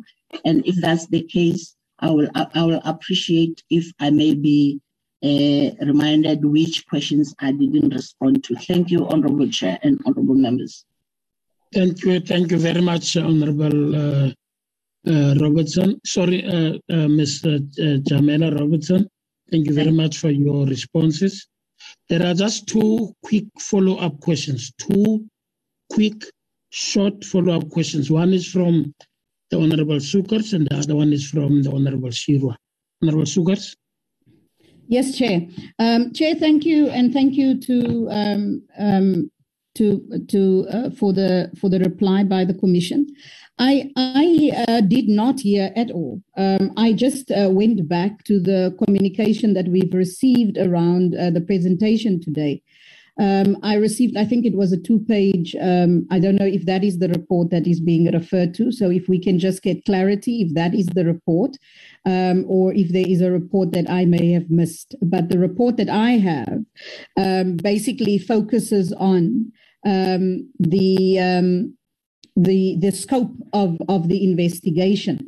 And I want to, and the scope of the investigation, it seems, is to look at the promotion of termination of pregnancy, which in itself is problematic because the whole issue that has been raised by the different members here is the issue around seeing termination of pregnancy within the context of the health basket available to South Africans at large and specifically to women. So it is important to understand, what was the aim of this? Is it not just the accessibility of service, which forms part of the scope, but also the promotion of termination of pregnancy? Because if you are saying that is the standpoint from which you are doing the investigation, then what I am saying is the gaps around the holistic basket of services when it comes to termination of pregnancy, which is the pre and post counseling services that are non-existent. Certainly this investigation should have that as a part of it, because it has to do with the holistic services to the person seeking termination of pregnancy. That is number one. And number two is the fact that abortion doesn't just happen and the woman gets up and there she goes. And I certainly know I'm not undermining the Commission here in terms of saying this, but I'm saying it in terms of a study like this or an investigation like this needs to provide service with those elements of spiritual, emotional impact of abortion to be also included. What is the impact of it on women? And because it has an impact on women, what is being done in terms of the services to ensure that the spiritual and emotional needs of women, when they have undergone such a drastic action to terminate a pregnancy, is that they are actually looked after? Because I can tell you it's not happening. So we cannot look at abortion services, access and promotion of it just in isolation. You cannot, not in a country where 70% of people are Christian. You cannot. And you certainly need to then ensure that the full basket of services are there in order for women to be looked after. And I'm saying to you, and I'm putting it to the Commission, it is not, and it is definitely not clear from the standpoint or the scope of that the Commission has taken. Secondly, the issue of incongruence here. How can we say that a child falling pregnant, there should be criminal prosecution, and at the same time advocate for choice when it comes to basic education and comprehensive sexuality education? We have a problem in that we are dealing with issues in isolation and not dealing with it holistically and together. And it would serve well for the Commission to please take note of these issues, because these issues are not coming, it comes from us being on the ground in our constituencies, working in the different communities that we are working in. It would really, we really need to note that. You cannot, the issue of teenage pregnant or preteen pregnancies is a major crisis that we are facing. You cannot tell children on the one end that you cannot have, that it is criminal, and to the people who perpetrate these things, and at the same time say to children at the same time that, you know, sexual rights promote that. You need to decide which standpoint you take. And the point that I want to make is that you need to make allowance for a value-based approach to all of this. I have a serious concern with the standpoint made by the presenter in our answer. Belief is a human right. It is problematic statement by the presenter to say that you cannot, it's not either or. In fact, it must be both. You must protect the health worker, and it's a problem if the Western Cape is making it a breach of contract for health workers. I want to make that point, Chair. Then we need to take it up with the Western Cape Provincial Department. Thank you. Thank you, Honourable Sukkers. Comrades, Honourable Members, we are running against time. Honourable Shiva. Thank you so much, Chairperson. I think I don't want to let this manipulation that's done on the committee by the CGE to go without being taken up. The CGE must not pretend that they're like an NGO that is tied, that can't do anything about the reports and the investigations that they do. You're a Chapter 9 institution. Part of your responsibility is also public education. I asked you questions pertaining to that. You're not shedding light in the way that you should. Number two, you also have the option of exploring the opportunities that are held in our justice or criminal law system. You can go for litigation. You have not done that. I'll give you examples in instances where you could have done that. For instance, with the forced sterilization issue, you could have easily taken the NTOH to the Concord or gone through the process of taking them to the Concord because they have not implemented any of the recommendations that you did. This is 2 years ago. As a Chapter 9 institution, you do not defend those recommendations. Number two, you come up with findings that children are falling pregnant and that there's a high probability that they are being raped and that this must be investigated. This is not being done. Again, as a Chapter 9 institution, you're not doing anything about it. You're waiting for them, the people that you should be watchdogs over. You're waiting for them to have a change of heart. Even though we've known this for decades on end, that South Africa has an issue and a crisis of rape. You, as a Commission for Gender Equality, that's entrusted with ensuring that women in this country are protected, you have not done anything about it. So as I'm asking you, what are you doing with the reports that you have? Which ones have you taken to court? Which ones have you held ministers and their departments accountable for the work that they are not doing? You're not an NGO. You're a Chapter 9 institution. If you don't know your functions, check your peers. Check what's happening in the Office of the Public Protector. Check what's happening with the AG. Check how they're taking cases to the SIU and stuff like that. So you cannot pretend or maneuver to behave like an NGO when you are not an NGO. You're a Chapter 9 institution that should hold these people accountable, not just write reports. So that's why I'm asking that even with this particular thing, what are you going to do about it as a Commission for Gender Equity? Noting that women are not getting access to termination of pregnancies, even though it's their primary right. What are you as the CGE who has done these findings, who are going to do all these recommendations, because we know for a fact the NGOH will not implement your recommendations. So you as the CGE, noting your history with the fact that your recommendations are never implemented by ministers and departments, what are you then going to do to ensure that they are like other Chapter 9 institutions are doing in this country? Please, you can't behave like an NGO in this country. And maybe it's the problem of the current leadership. Maybe the current crop of leadership has too much allegiance and loyalty to certain factions, to certain political parties, to certain leaders in the country. We can't afford that. The women of this country can't afford that commissioners have allegiance and loyalty to people and not the women of this country. So if the issue is leadership, it will also start showing very soon because other institutions are doing what they're supposed to do and you're telling us about jurisdiction. What's stopping you from going to the courts? What is stopping the CGE from going to the courts? Please don't manipulate us. You're not an NGO. Thank you very much, Chairperson. Thanks, Honorable Shirwa.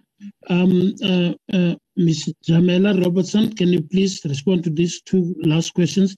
There's also a note that the Honorable Sukers have sent me to ask who has requested the investigation.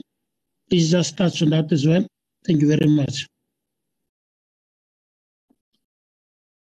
Thank you, Chair. I'm just noting the last question. The investigation. Thank you, Honourable Members. One has to acknowledge that this is one of those difficult areas when it comes to the work that we do as a commission. And obviously, Honourable Members have highlighted that it is an emotive area of work. And specifically noting that belief is a human right as well. And I think in my previous response, I suppose I was trying to speak to this when I say the law is there, the services are there. We're trying to reduce maternal mortality as a country because unnecessary deaths were happening. But some of the issues really, for me, it's a debate that can take, you know, that actually I would say it's a debate that we must continue until we find each other.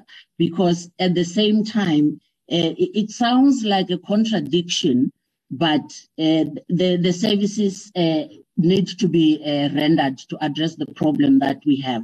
How we do it, how we recognize the rights of providers and patients, it's a dialogue that we need to continue with as a country, actually, and across sectors.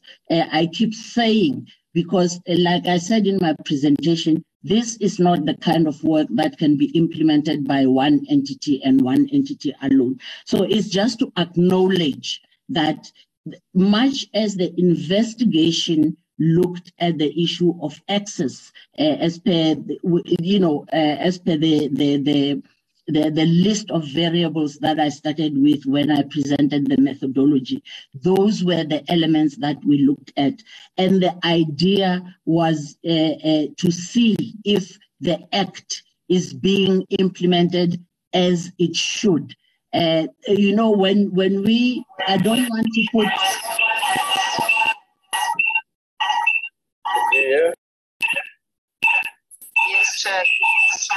And then somebody mutes me. Sorry for that. I don't know what is happening. You can continue, Ms. Robertson. Yes, thank you, Chair. Yes, I was just trying to emphasize that as the Commission, we investigated the issue of access because we wanted to see how far the act has been taken. And I think prior studies were done before my time in the CGE, but this was one of the studies where we specifically wanted to see how access is happening in as far as the law is concerned. And this is not to say when we look at access, we look at it as if it's in isolation, regardless of other factors that contribute to the issues of factors, as I have presented the barriers. It's just that when you do an investigation of or a research, you have a criteria, and sometimes you can't cover absolutely everything. The variables that I listed at the time of this study, this is what we wanted to look at. And I emphasize when we talk about promotion, I said that before, that it's not promoting TOP as the first step to preventing unwanted pregnancy. That's why we have family planning counseling in some of the provinces where they have enough resources to do that. So it all boils back to the issue of resources. So this is I know in the early 2000s, one of the initiatives taken by the Department of Health was to promote comprehensive health care in primary health care services. And that has happened. But again, it's that question of some things are still falling through the cracks. And when we do a study in this area, we pick a topic and an issue that we need to focus on. And like I said before, some of the comments that are coming from the honorable members are, for me, I'm noting them as recommendations for improving the way we do our work, because there's always room for improvement. Point of order, Chairperson. Okay, Honorable Chair. Chairperson, I'm very sorry to be doing this, quite honestly.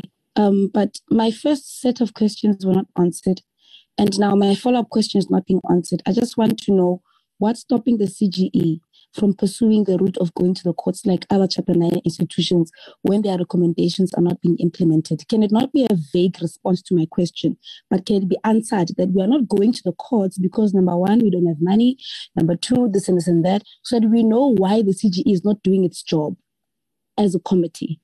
Okay, thanks. That's my questions answered. Thank you very much. Okay, you can continue, Ms. Robertson. Please just touch on the issue of why don't you not go to court.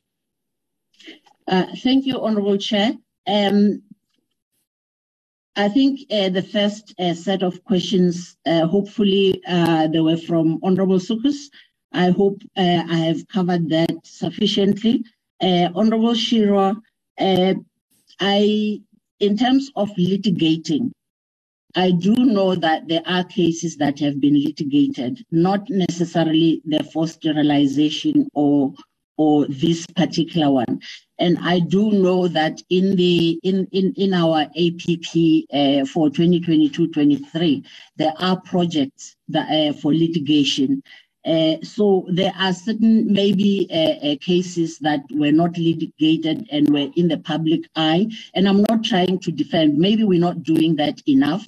And we need to, hence, there was an effort planning going forward that there are some cases that we have done where we need to litigate in that regard. But I know in the past, much as I can't off the top of my head say this case and that case and that case, but I do know the CGE has gone to court on certain cases. And last year when I joined, there was a case where we were going to court around issues of maintenance and other projects. So I don't want to sit and antagonize. We take the recommendations, we take the inputs, perhaps we're not doing enough, but we do what our act directs us to do. I have indicated that we subpoena departments in as far as if they don't implement our recommendations. We do have a public education department in the CGE where we partner with different departments depending on the topic of education. So these are some of the things that we have. And in terms of why the issue of 10-year-old roads are not being investigated, I know we got these statistics sometime mid or late last year. And again, this I have noted and indicated that perhaps these are some of the projects that we need to follow up on in terms of looking at why this is happening, because we know if a 10-year-old is pregnant, it's statutory rape.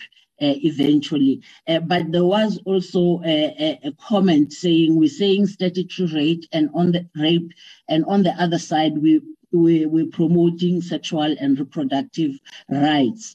And again, it's one of those things where a balance must be struck, basically, because yes, a 10-year-old cannot, you can't say a 10-year-old has given informed consent. And that is just by the nature of how we judge situations as people, not only in this country. A 10-year-old can't be said to have given consent. But at the same time, when we promote sexual and reproductive health, the education itself, we have the law that says you can consent at a particular age. But the main situation around sexual and reproductive health, it's about people, both men and women, being able to make decisions about their bodies and be able to access the services that are provided in the public service. So we need to strike a balance that when we talk about sexual rights, we're not saying 10-year-olds can consent on sex. So that's how I would look at the matter. Hence, this is not a very easy area to deal with, because it has a lot of what would be seen as contradictions. When you look at the situations, you will see why things are presented the way they are. Thank you, Chair. The chair has already appeared on the screen. Our time is up. Ms. Jamela, just one clarity, because Ms. Sukur, Honourable Sukur is insisting that you have not responded. Who requested the investigation? Sorry. The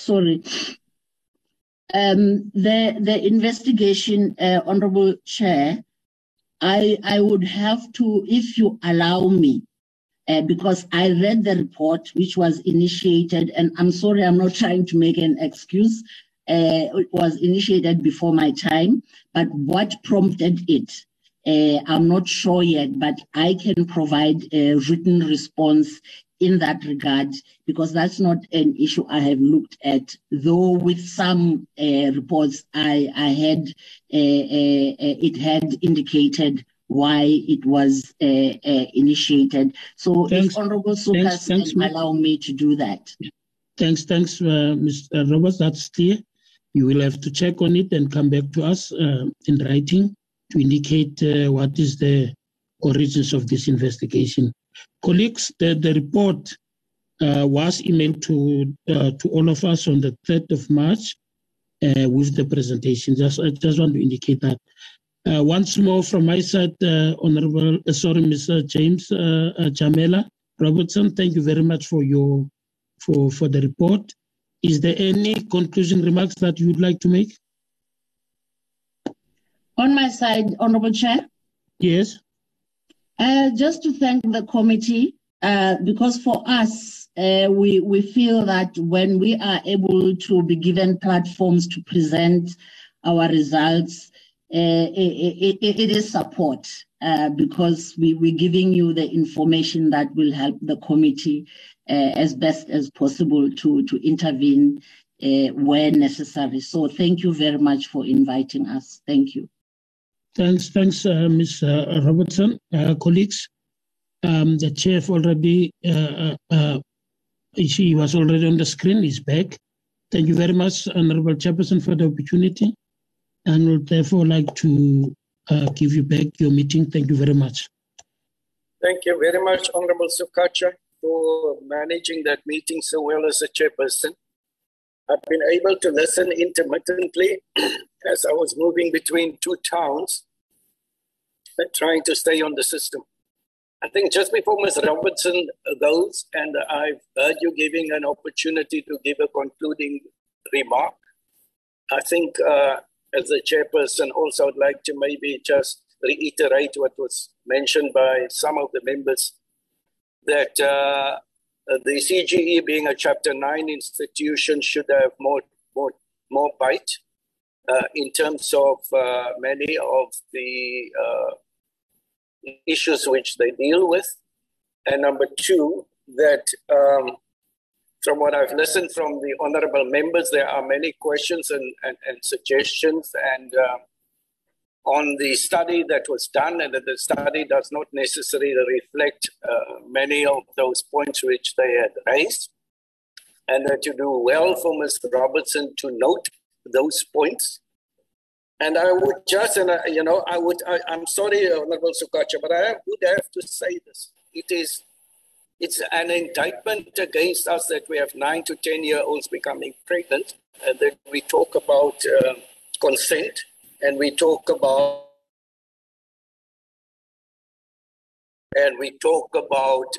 criminal charges. A number of years back, you would never, ever have heard this. So when one thinks in terms of human reproduction, then something is seriously wrong apart from society, that 9 to 10-year-olds can become pregnant. But at the same time, when these young girls become pregnant, it could necessarily also mean that the boys can father those babies much earlier now also. So in terms of human reproduction abilities, it doesn't necessarily mean that those who impregnate these children are adult men or are older boys who could be culpable of, possibly culpable of statutory rape. I would ask Ms. Robertson that you really look into this much more in depth, so that we would be able to take our society forward. And I started off by saying this is a serious indictment against us as a society and as a country that we are facing these challenges. So I implore you as the chairperson within the powers which are given to you as a Chapter 9 institution, that you maybe broaden the scope of that study or have a new study with regards to this. So thank you very much for coming to do this presentation, honorable members. We are going to move on to our next project, and you're very welcome to leave the platform, Ms. Robertson. If you so wish, we will continue, honorable members, and deal with some minutes which we need to consider and adopt, and then we will be talking on the study to it. Thank you very much. Honorable Ms. Majalamba, would you be able to flight those minutes for us, please? Thank you, Chair. Thank you, honourable members. Goodbye. Bye.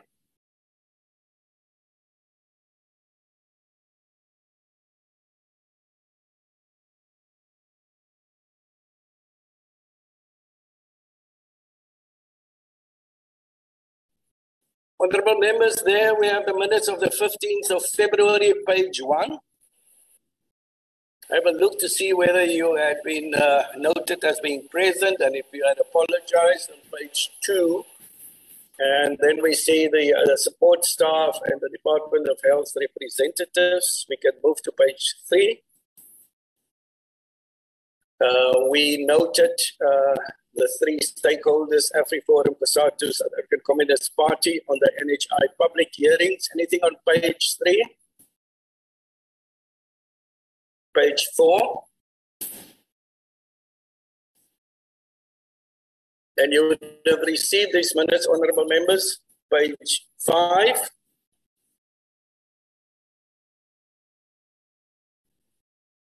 Page 6. Page 7.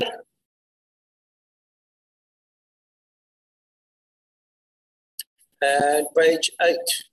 Noting that the meeting recording is available on request. Can I ask for a mover to adopt these minutes?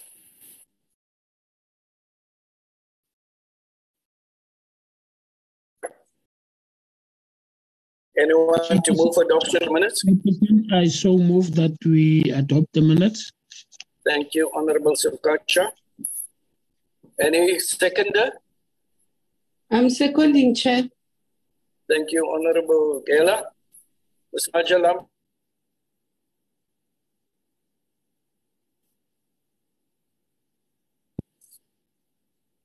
Minutes of the 16th of February, 2022, page 1. Again, are you present? Have you been marked present? And page 2, if you had apologized. Page 3.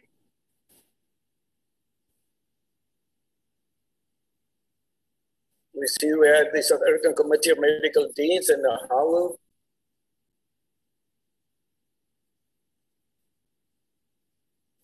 Page 5. Page 6. Page 7. That's the last page. Honourable members, can I ask for somebody to move for adoption of these minutes? Chairperson, yes. I move for the adoption of the minutes. Thank you, Honourable Khatla. There was a question that was asked by Honourable Philip of the document, whether they've been banned. They were also affected during the banning of Parliament, which you have indicated that will get response. But also I want members to note that it is also captured in the minutes, so that for honourable members to note that, because Honourable Ishmael keep on asking. So I wanted just to say that, Chairperson, but also can emphasize more so that members must not be worried. Our information regarding the NHI is safe, Chairperson. Thank you very much. Thank you very much, Honourable Khatla. Honourable Ishmael, you raised your hand. Thank you, Chair. I just wanted to respond that at the day of the day's presentation, I think you did send us the edited minutes of the 15th. So thank you. I've noted it already there. I did send a thank you email to Vuyo as well, our secretary. Thank you, Chair. Thank you very much. Ms. Majalamba, please, the next set of minutes, if you can flight it. Honourable members, the minutes of the 26th. Page 1, are you there? Page 2, if you had apologized. Page 3.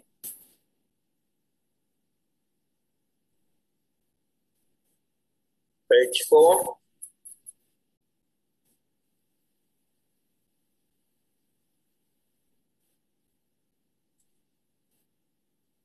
Page 6.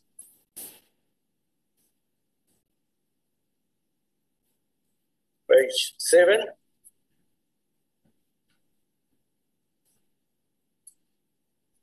is that page 8, the last one? Can I ask for adoption? Somebody to move for adoption of the minutes, please.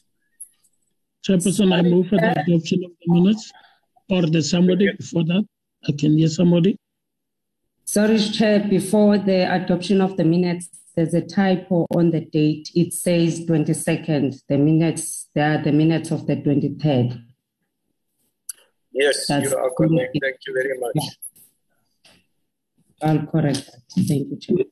With that correction, Chair, I move for the adoption of the minutes. With the correction, Honourable Sukacha, of the date. Thank you very much. Any seconder for that, for the adoption of those minutes? I'm seconding, Chair. Thank you very much. Alamba, do we have the last set of last week? Honourable members, we have done very well on our minutes. We must compliment the staff that we are so on time with our minutes as a committee.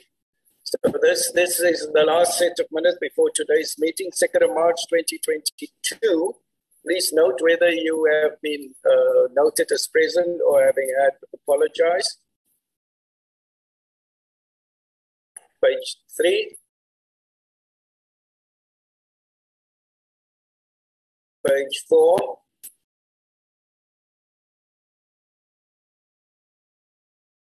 page 5,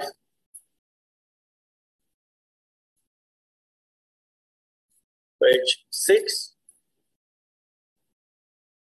page 7, page 8. Any mover for adoption of these minutes? Chairperson, I move. I've got my hand up. I'm trying to see hands where I am now. Let me see. Yes, Honourable Clark. Chairperson, just a correction on the minutes. In terms of the attendance, they've put member Guarube's name in instead of mine. Yes. They could just fix that up, please, Chairperson. Yes, I'm certain the Secretary will correct? Ms. Majalama? Thank you. So before we then do adoption, with the amendment of the two names which will be exchanged, anybody who wants to move for the adoption of the minutes of the 2nd of March? I'll move it. Okay. Yes?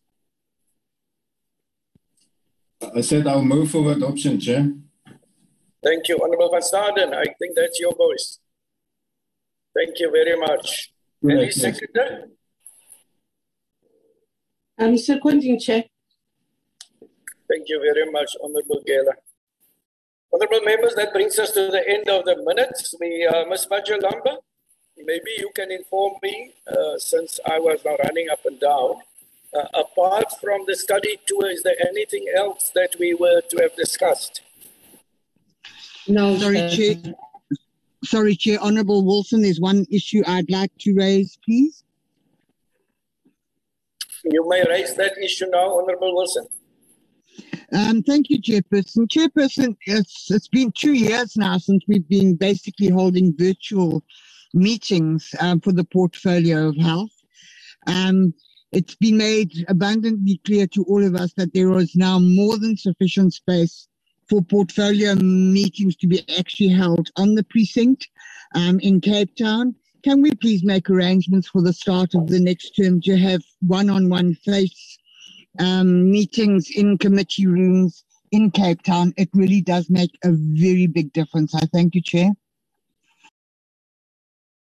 Thank you very much, Honourable Clark. Your hand is also raised. Thank you, Chairperson. Yes, I have to echo what my colleague has said. I also raised my hand to discuss that very aspect. Now, I also think in terms of teamwork. I mean, I take myself. I've never, I haven't met the team of this committee as yet, and I think it would, in terms of team spirit as well, it would also be great that we meet in person. I mean, the rest of the country is back at work. And I think, us as leaders should be really following that pursuit. Thank you very much, Chair. Thank you, Honourable Van Staden.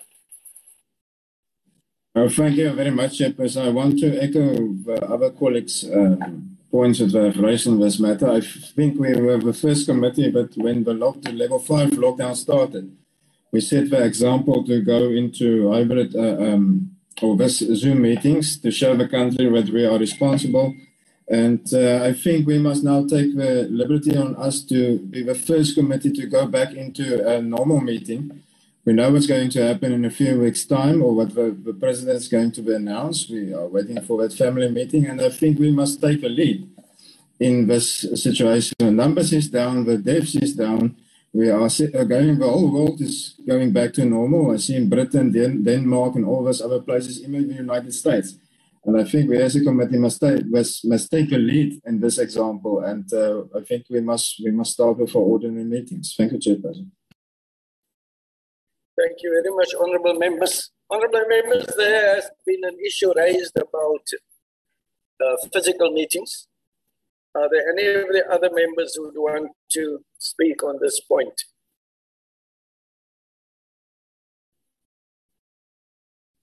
Chairperson, I think you will check whether can we go back physically as Portfolio Committee.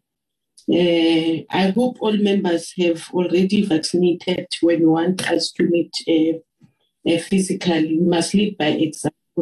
All of us, we must be vaccinated as Health Portfolio Committee members so that at least we can give the country the confidence that we lead by example as members are saying, let's go back to Parliament and have a physical meeting. So, Chairperson, in that regard, I think we'll hear from you whether do we have a venue that we can have to attend a physical in Parliament. Thank you, Chair. Thank you very much.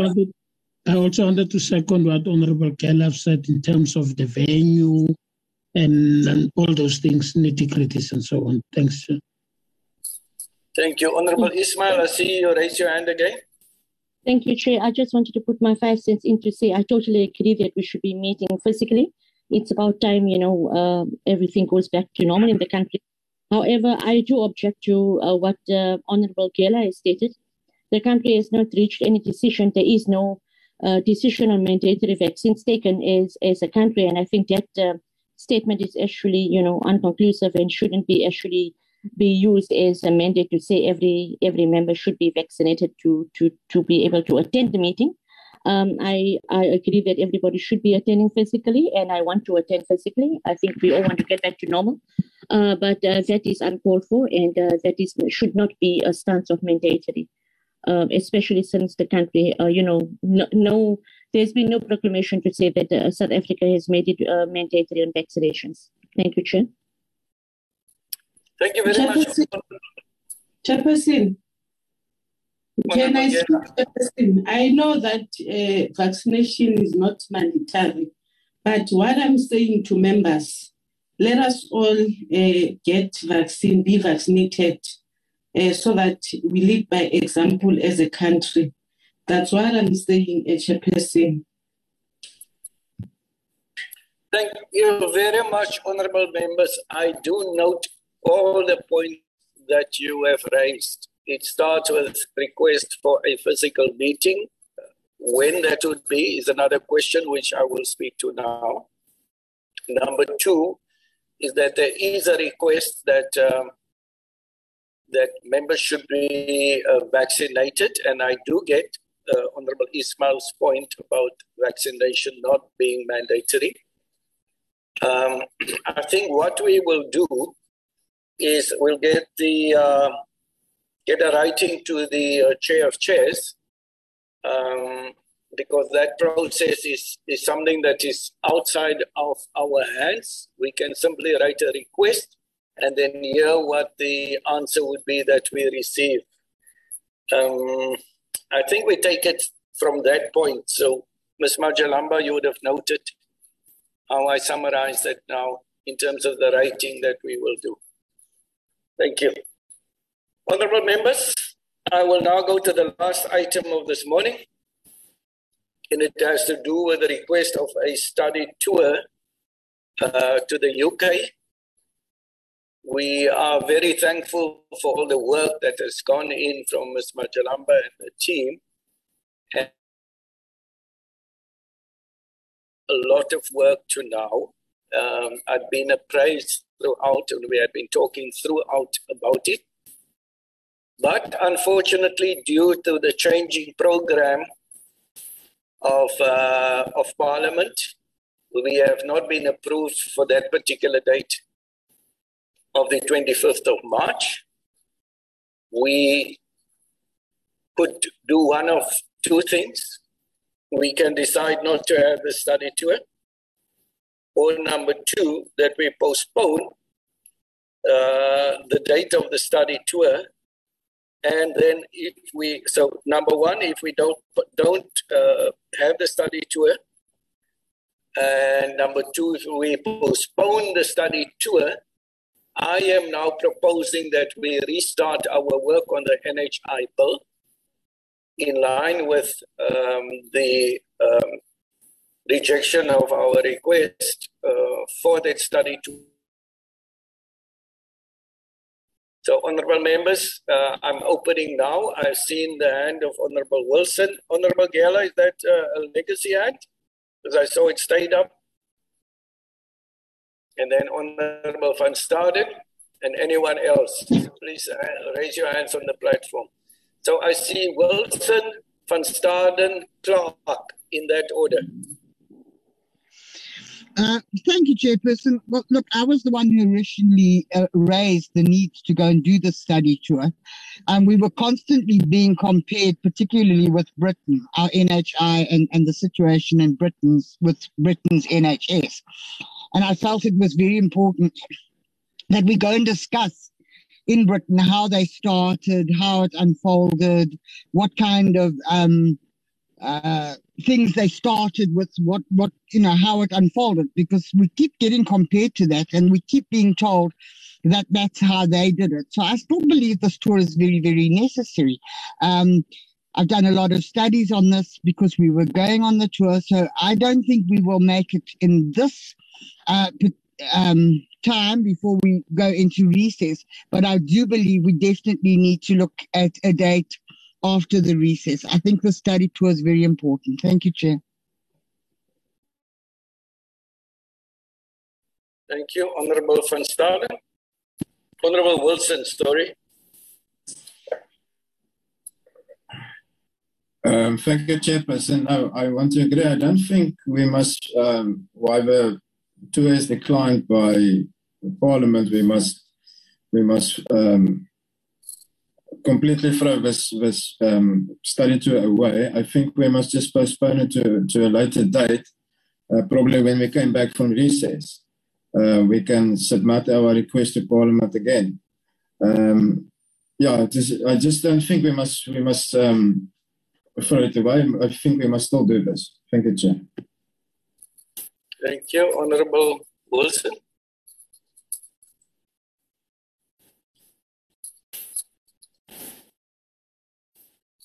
So, Honourable Wilson has posted on the chat group that we should ask Parliament for we must discuss new dates, and that we should not cancel this study tour.